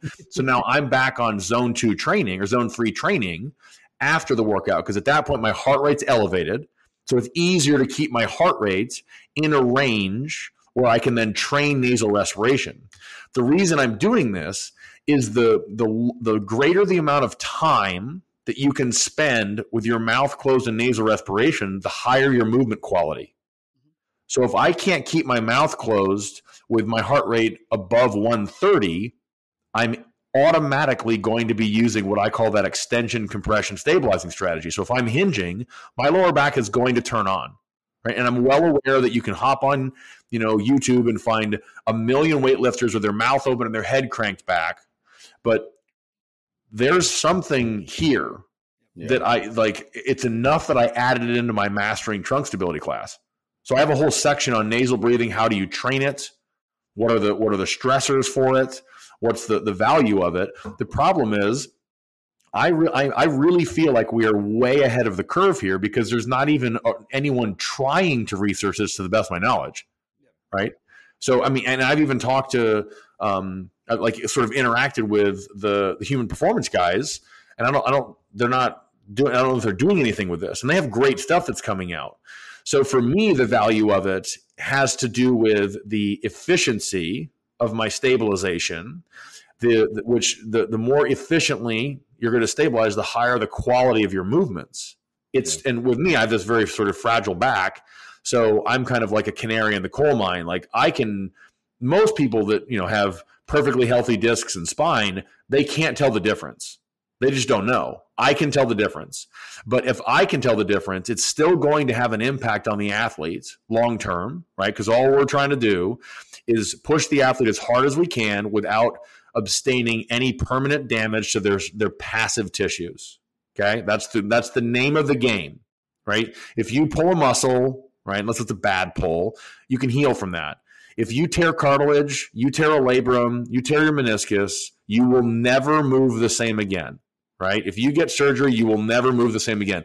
That doesn't mean that you can't perform better by compensating. Like I'm performing better than I did when I was a quote unquote athlete in some cases, but the ceiling of my potential is pulled down by the injuries I have in my in my back. So anytime that you have damage to passive tissues, you lower the ceiling of your potential. Okay, a little bit, right? Just a little bit. Think of it like, you know, with with snatching. Like, so I snatched 128 kilos, my best okay, well, if I didn't have a torn labrum on my, on my right side, you know, let's say that my max snatch, my my potential, everything's perfect, was 140 kilos. Okay, well, I tore my my labrum when I was you know 17 playing soccer in high school. Okay, now it's 139.8 kilos is my absolute max. Okay, well then I then I herniated a disc. Okay, now it went down to 137.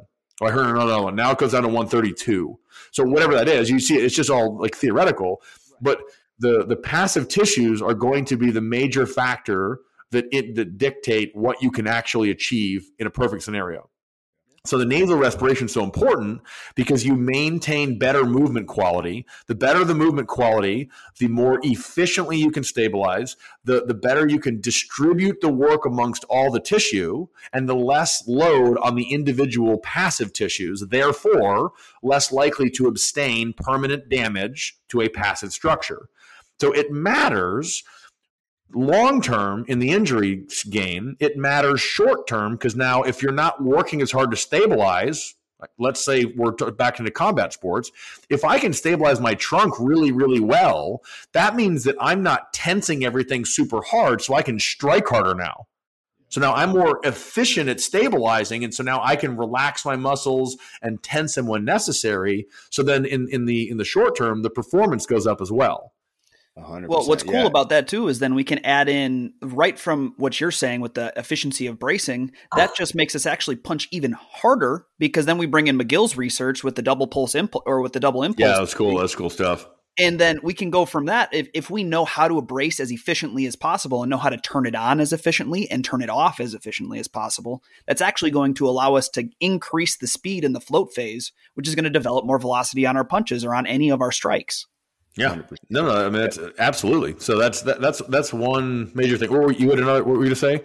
Oh no, I was just going to say the efficiency, you know, remains the end goal, and the efficiency is is huge in that. And I, I thought that would be a good segue into the uh, functional versus absolute capacity and how we can maximize both of those systems. Should we have this? Yeah. So okay. So the, the the functional capacity thing I came up with maybe 2014, and we have to kind of go in the weeds here a little bit because um, you have to get into the neurology of it. Now, that's, right, that's what uh, we like. Yeah, yeah, for sure.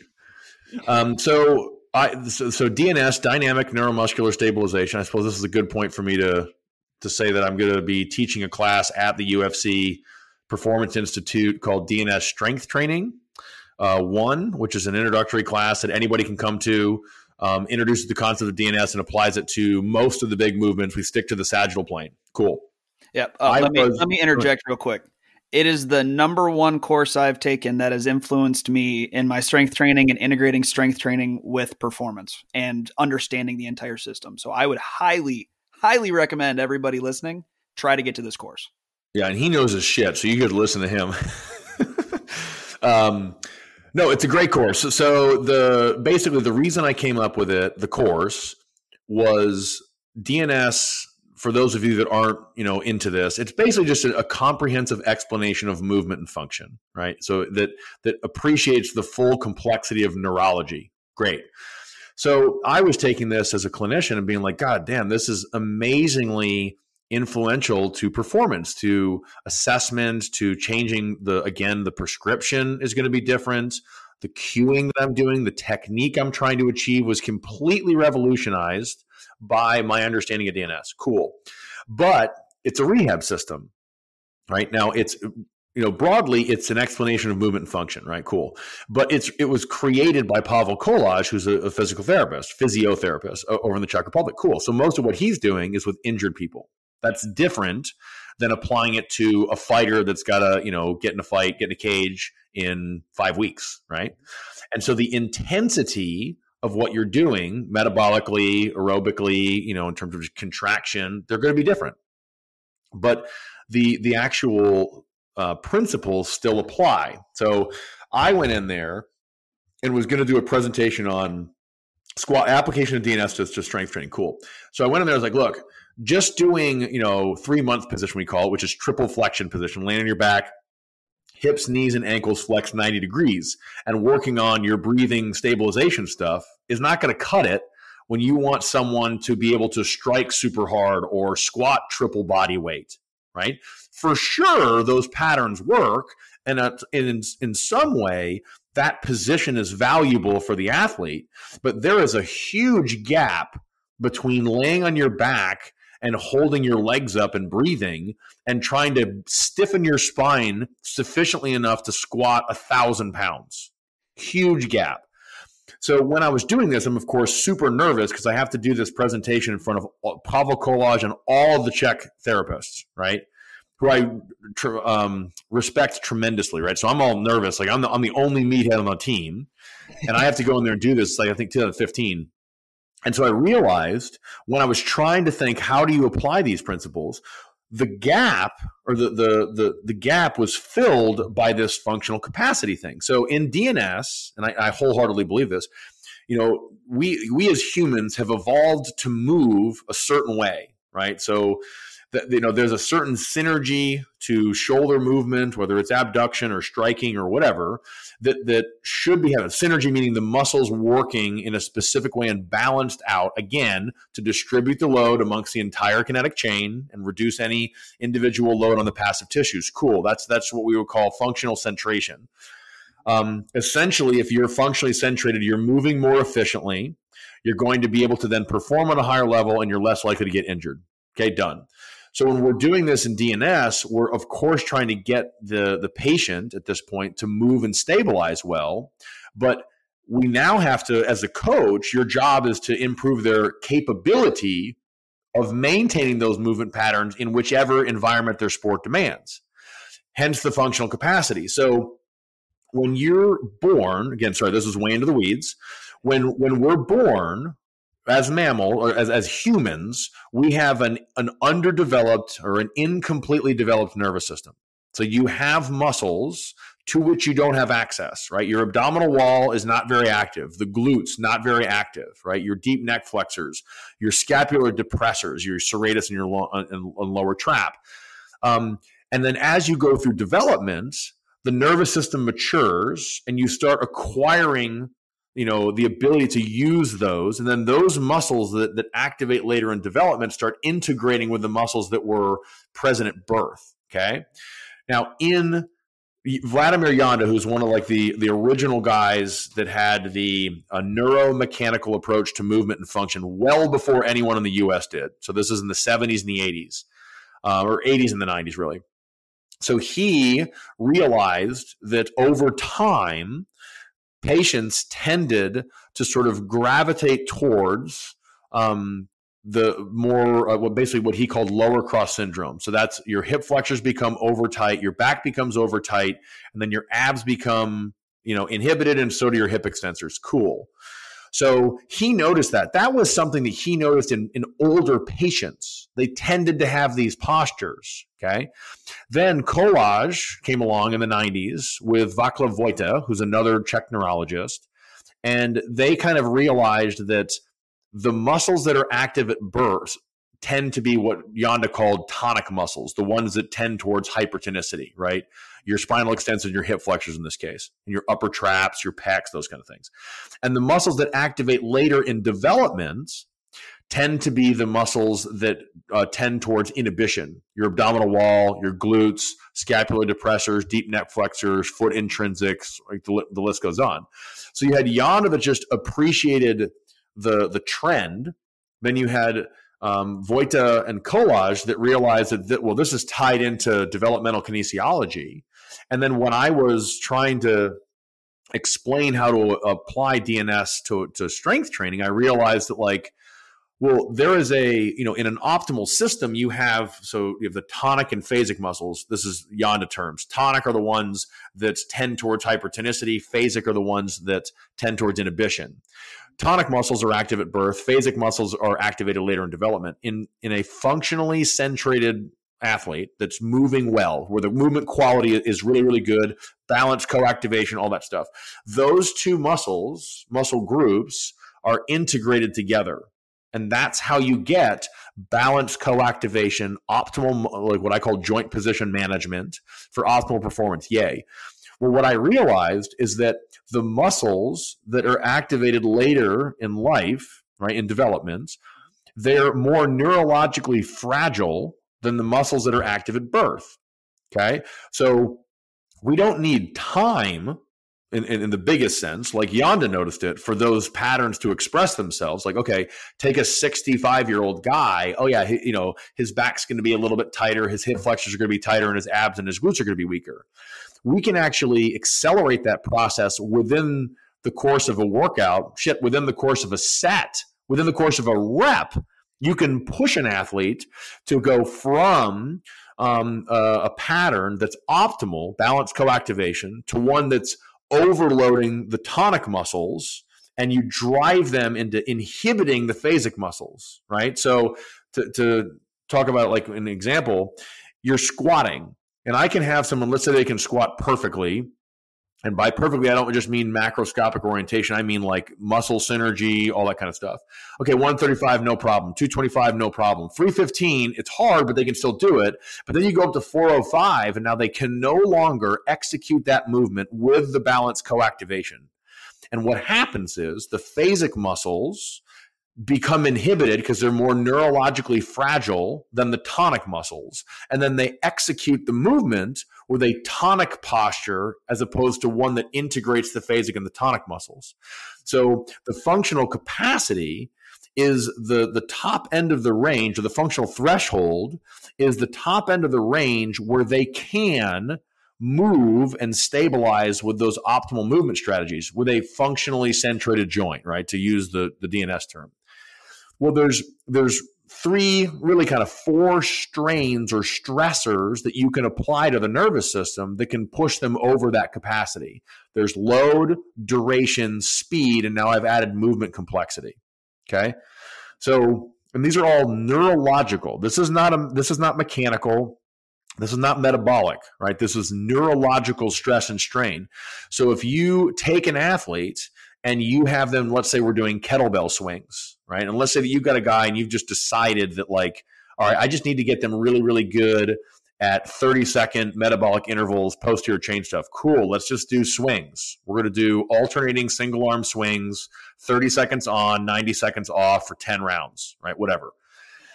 Well, when they do that in the beginning, let's let's stick with two arms. So we, we do that because I think people are doing two arms more so they can sort of feel this in their head you're doing it, and let's say the first round you're getting 30, you know, 38 swings in. Okay, cool. So you get 38 swings and everything's perfect. You do the next one. Okay, let's just say you're in really good shape. Everything's perfect. The third round now, now you're starting to get a little bit tired.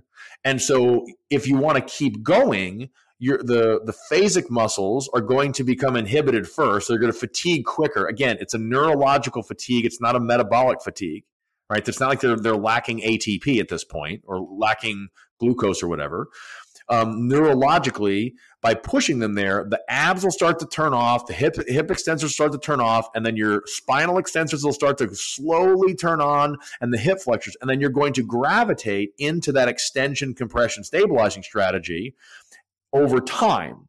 So you can take someone and by having them do sustained output for a, a longer duration, the phasic muscles will fatigue faster. And once you go over capacity, if you want to keep doing that movement, you're going to do so with decentrated joints or with less efficient movement quality.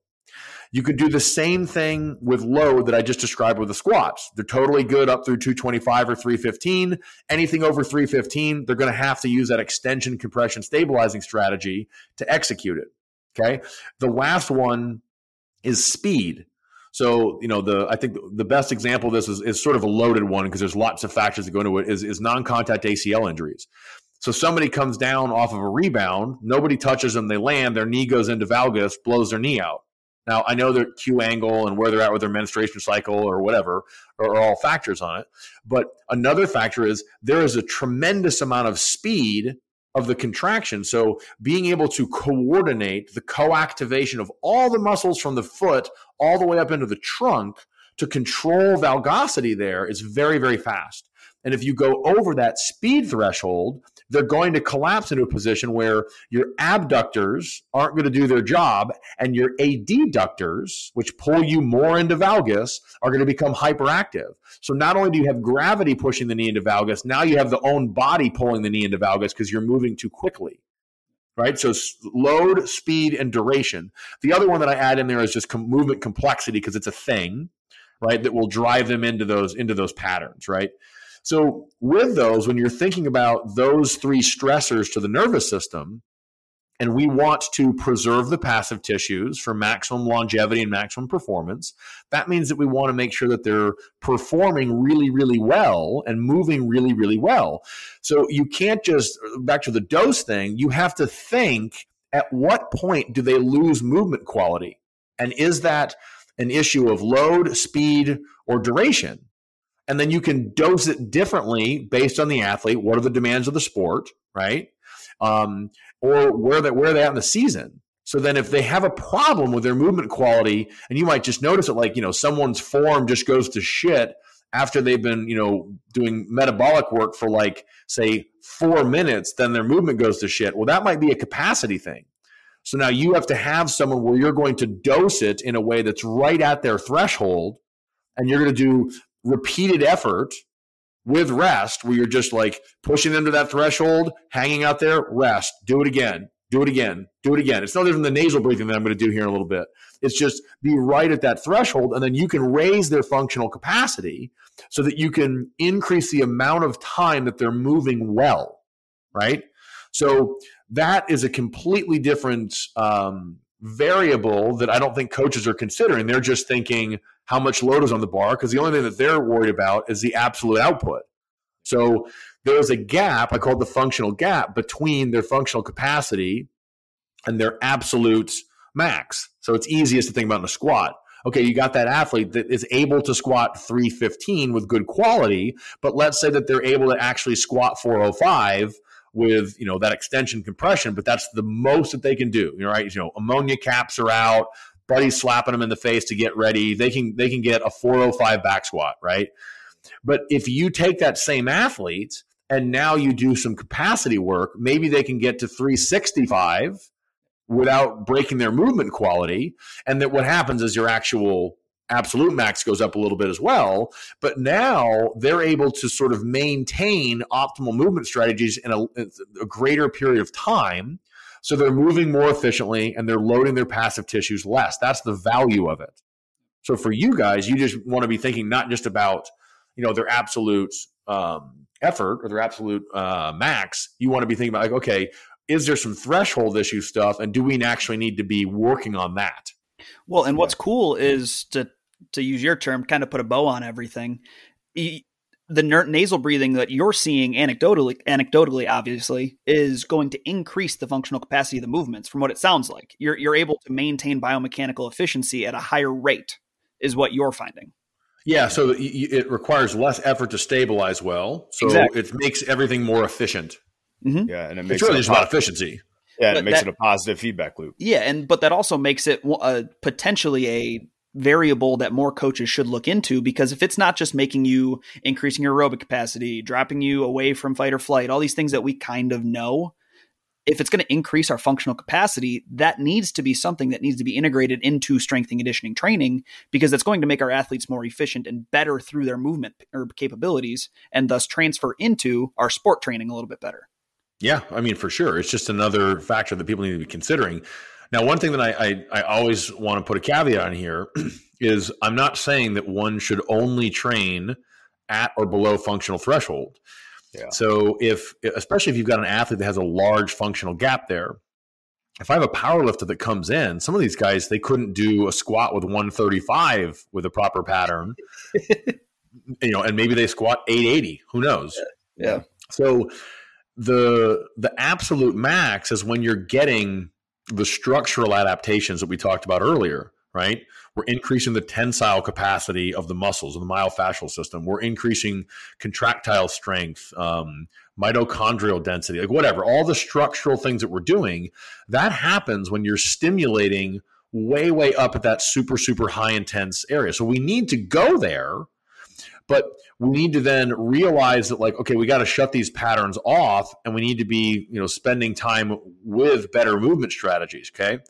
So depending on where they're at in their season and how badly their capacity is for whatever sport they're doing you may have to spend more or less time. Like if you're three weeks out of a fight like fuck it just train. Like we're not going to like back off because if the person has a really bad capacity they're nowhere close to fatigue when they're training it Nowhere close. It's like nasal respiration. When I have people doing nasal respiration in the beginning, so let's say that they have a, a 185 max heart rate like I do. Okay, well they're going to go out there. They're going to get on the easiest way to do it is is is um, just consistent cyclical work as opposed to intermittent cyclical. What I mean is consistent or constant. Constant cyclical work would be the bike or the assault bike.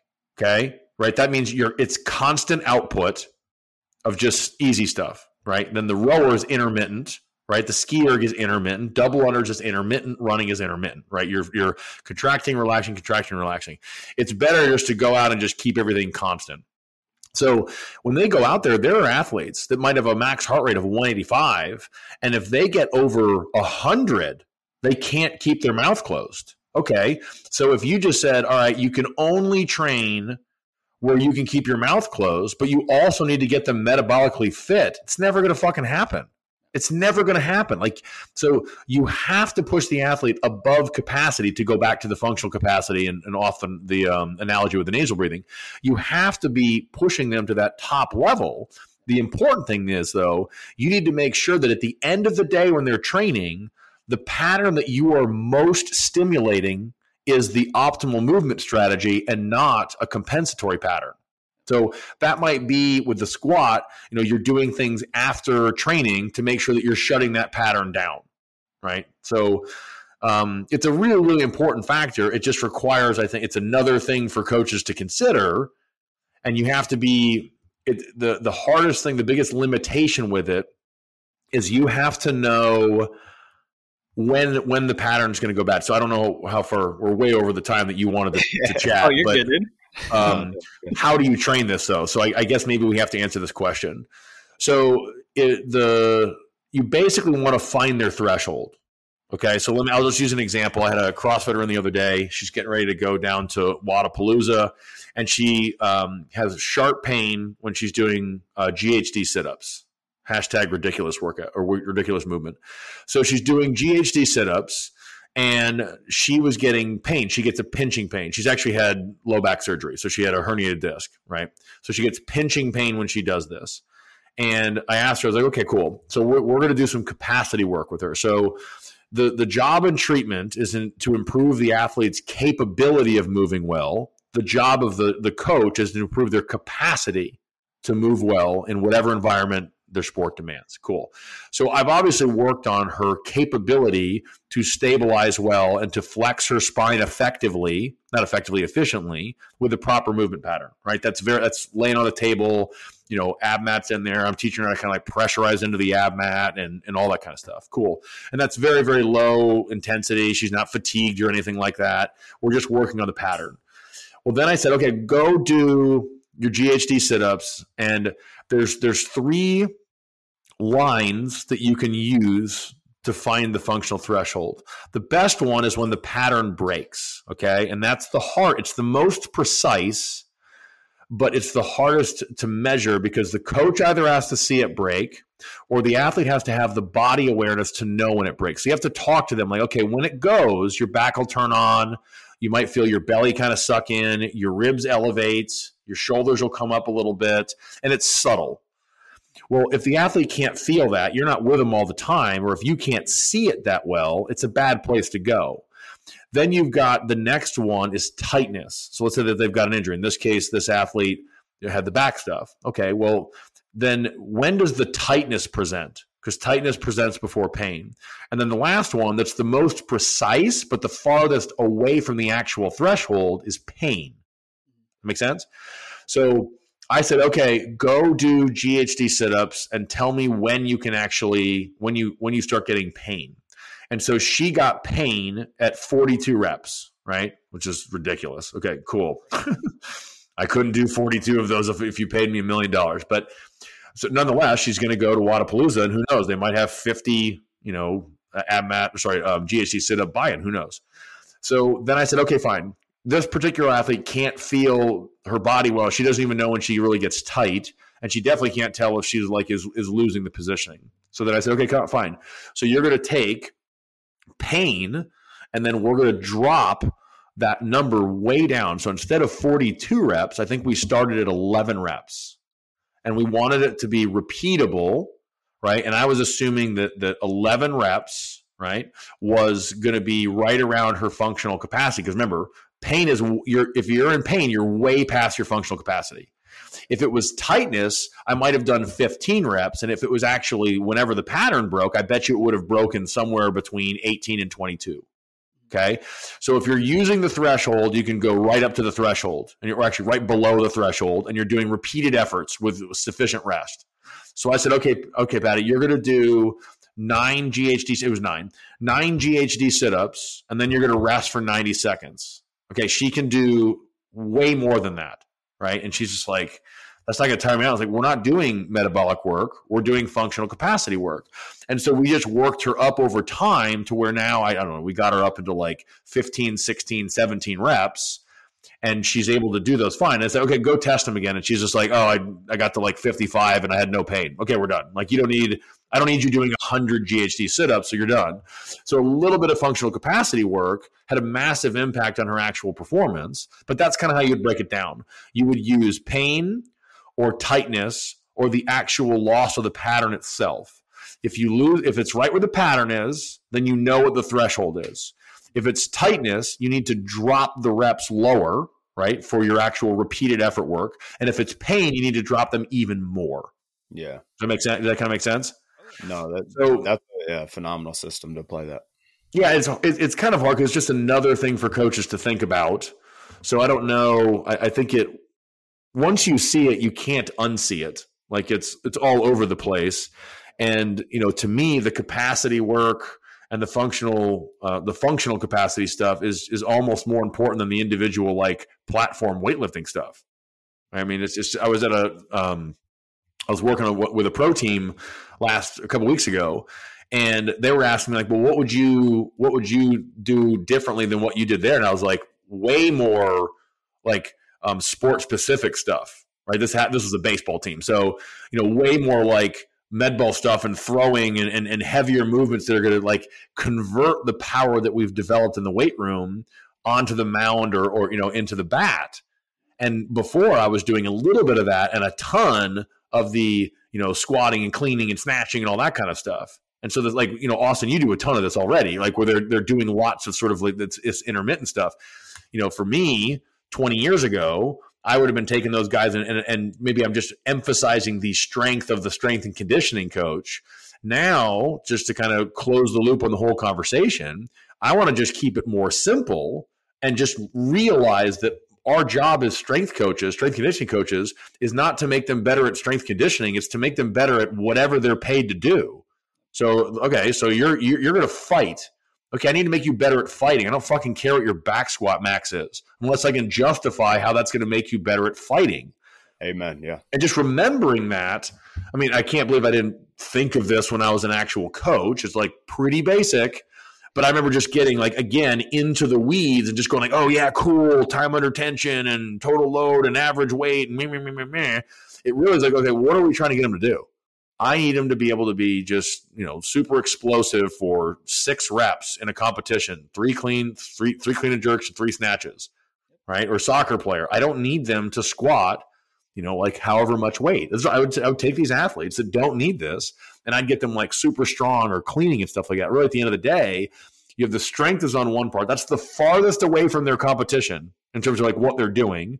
Then you have the conditioning piece and that's going to be sort of bridging the gap between the strength stuff that you're doing and the actual competition. So I would be, if I went back in and was a full time strength conditioning coach, I would be a conditioning and strength coach where I'm emphasizing the conditioning piece and not de emphasizing, but I certainly wouldn't be prioritizing it like I did my entire career.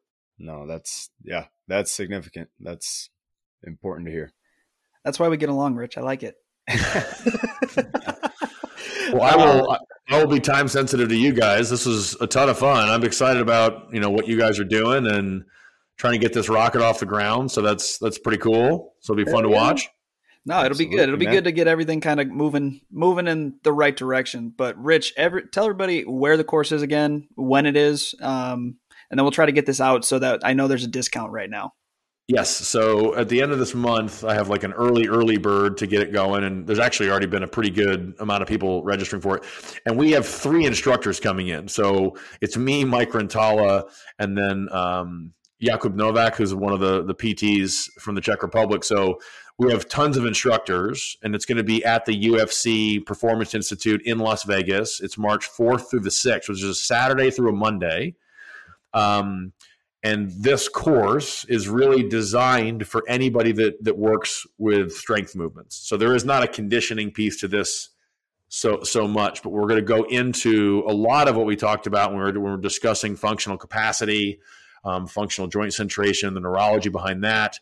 All of that gets covered in this course because I want to get attendees able to apply the powerful principles of DNS to strength training movements. So whether you're a clinician or whether you're a, a strength conditioning coach, it'll kind of change how you look at the athletes. It'll probably push you more into the neuromechanical model over the the, the structural model or the biomechanical model. Um, and then it's just going to you're, you're, like how you're cueing them, what you're trying to do. All that is just kind of kind of change a little bit, and it's going to be more consistent with what I consider you know optimal movement strategies. So what we sort of describe in DNS. So the website is athlete-enhancement.com. You can follow me um, on Instagram at Athlete Enhancement. I'll put up a bunch of stuff there. Um, but it's a it's a super cool course, and I only offer it three times. So I do three times a year, and that's it. I'm the only instructor for it. So there's one in Las Vegas, there's one here in Columbus, Ohio in June, and there's one in Dallas, Texas in October, and that's it. So I'm the only one that teaches it. There's only three of those. Um, there is a, a strength training two So in strength training one, there's actually three classes that we're making, but one is really all about the sagittal plane. And that's actually the vast majority of movements we do in the gym, you know, swings, hinging, squats, all that kind of stuff. So it's all bilateral sagittal plane movements. In the in the extra in strength training two, we actually get into coronal and transverse plane and unilateral movements. So now we get to talk about um, you know torque and torsion. We get to talk about oblique slings. We get to talk about, you know, asymmetrical loading and what that does to the system. And we get into that there. And then the third one is all about sort of integration. And that's where we're going to really marry a lot of the DNS exercises with that and be able to assess them well and be able to dose and prescribe the right DNS exercise to get the right pattern. So then we'll get into in the middle of a workout, you might have an athlete doing you know, three month breathing pullovers and then walking right in and doing the back squat. So we'll get into more programming stuff and we'll get into more integration stuff. But all of those are built on like you have to, attend strength training one to go to two and vice versa for not vice versa and so and with two to three.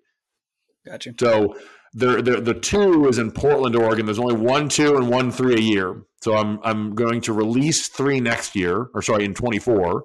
Um, two is coming out next year, and there's only going to be one every time. So there's never going to be two or three strength training two courses. And this one's in Portland, Oregon, at Portland State University. The facility's great, one of the best food towns in the country. Yeah. So that'll be really cool. And that's the I think the 16th to the 19th of May. So if someone goes to that, I'll probably uh, the UFC Institute in, in March. I'll probably offer like a 72 hour discount for whoever took that class there if they want to actually take the uh the level two in Portland. Heck yeah, let's go. Yeah, nice, y'all. So, Dude, yeah, yeah, Thank like you that. so much, Rich. So let's do the outro. So I am Dr. Austin Shane. We got Alex Friedman, and we got Dr. Richard Ulm, and we are out.